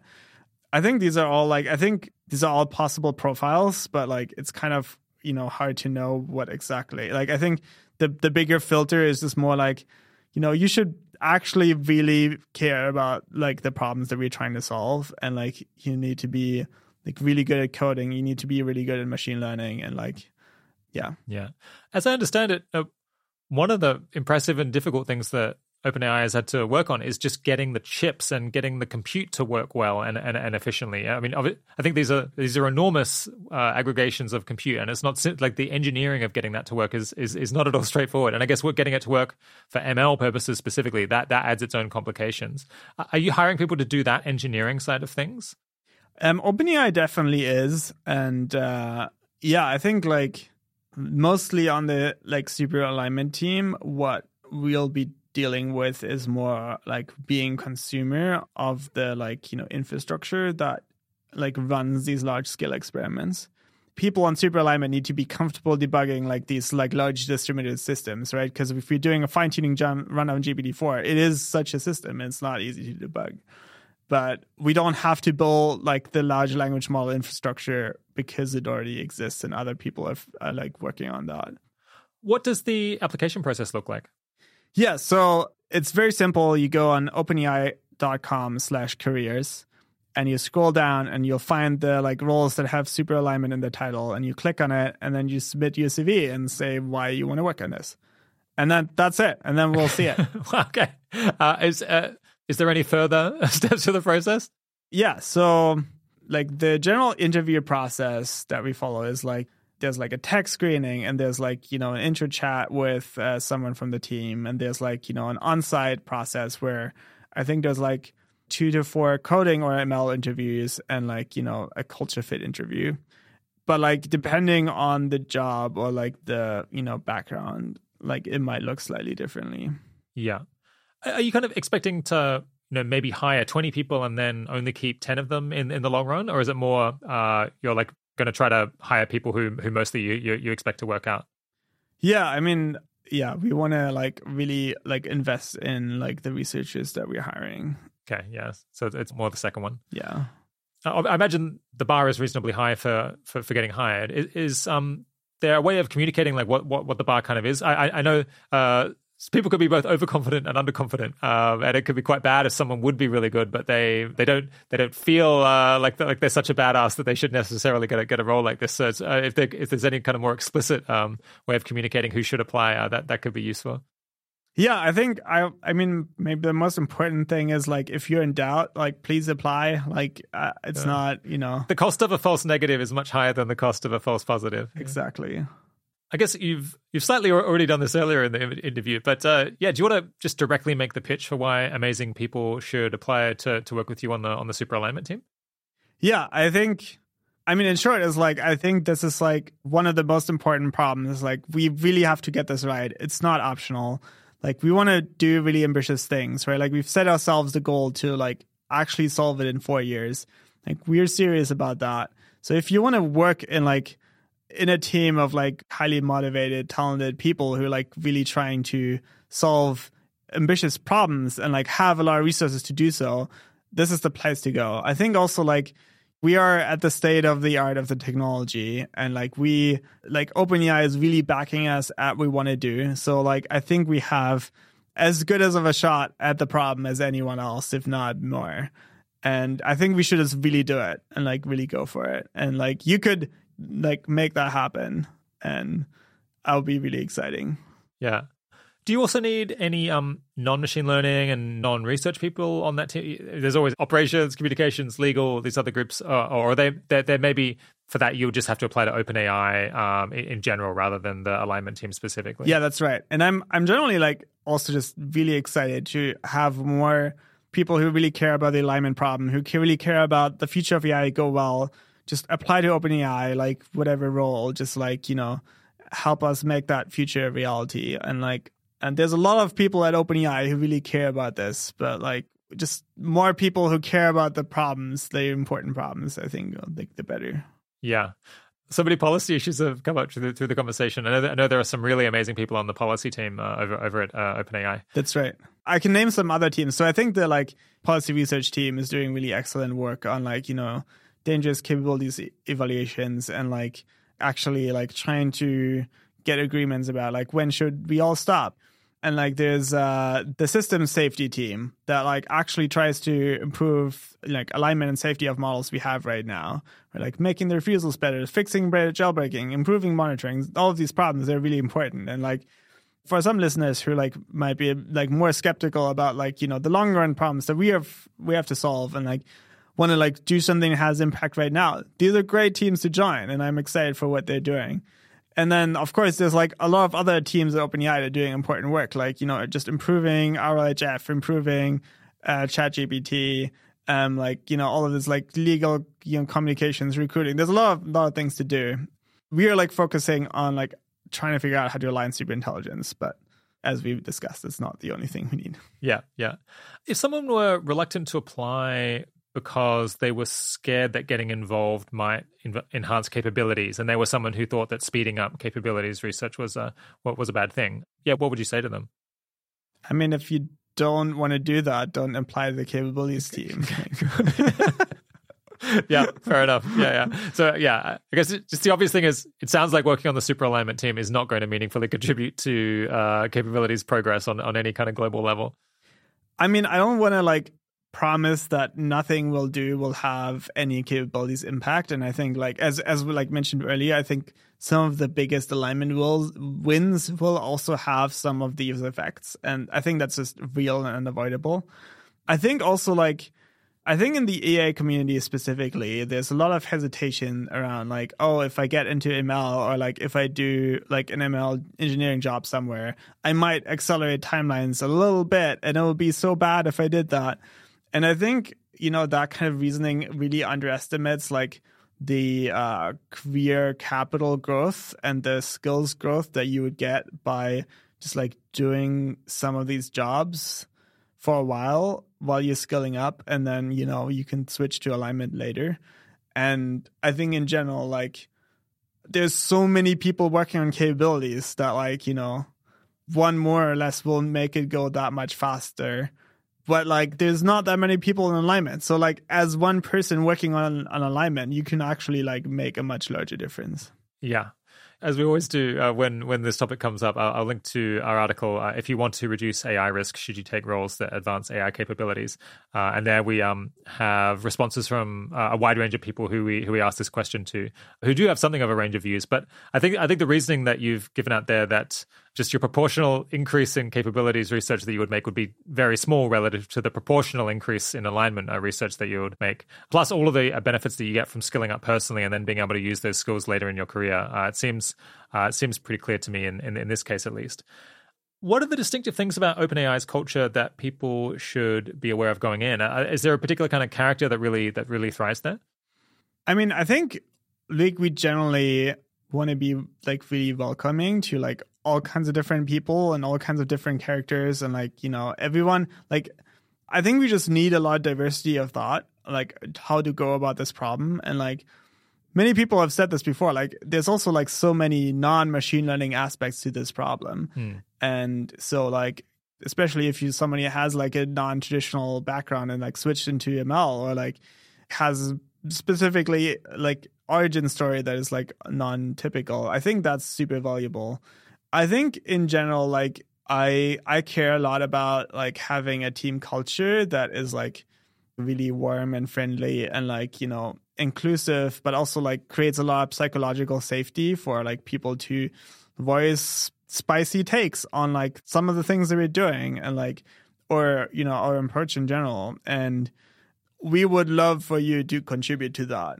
And like we need to collaborate to solve the problem. And it's not just like a you know like who can get the credit or something like this problem just needs to get solved yeah if a really talented person wanted to switch into working on technical alignment, but uh, for some reason uh, it was impossible for them to go join you on the super alignment team, uh, is there anywhere else that you'd be really excited for them to to apply? I think not at OpenAI.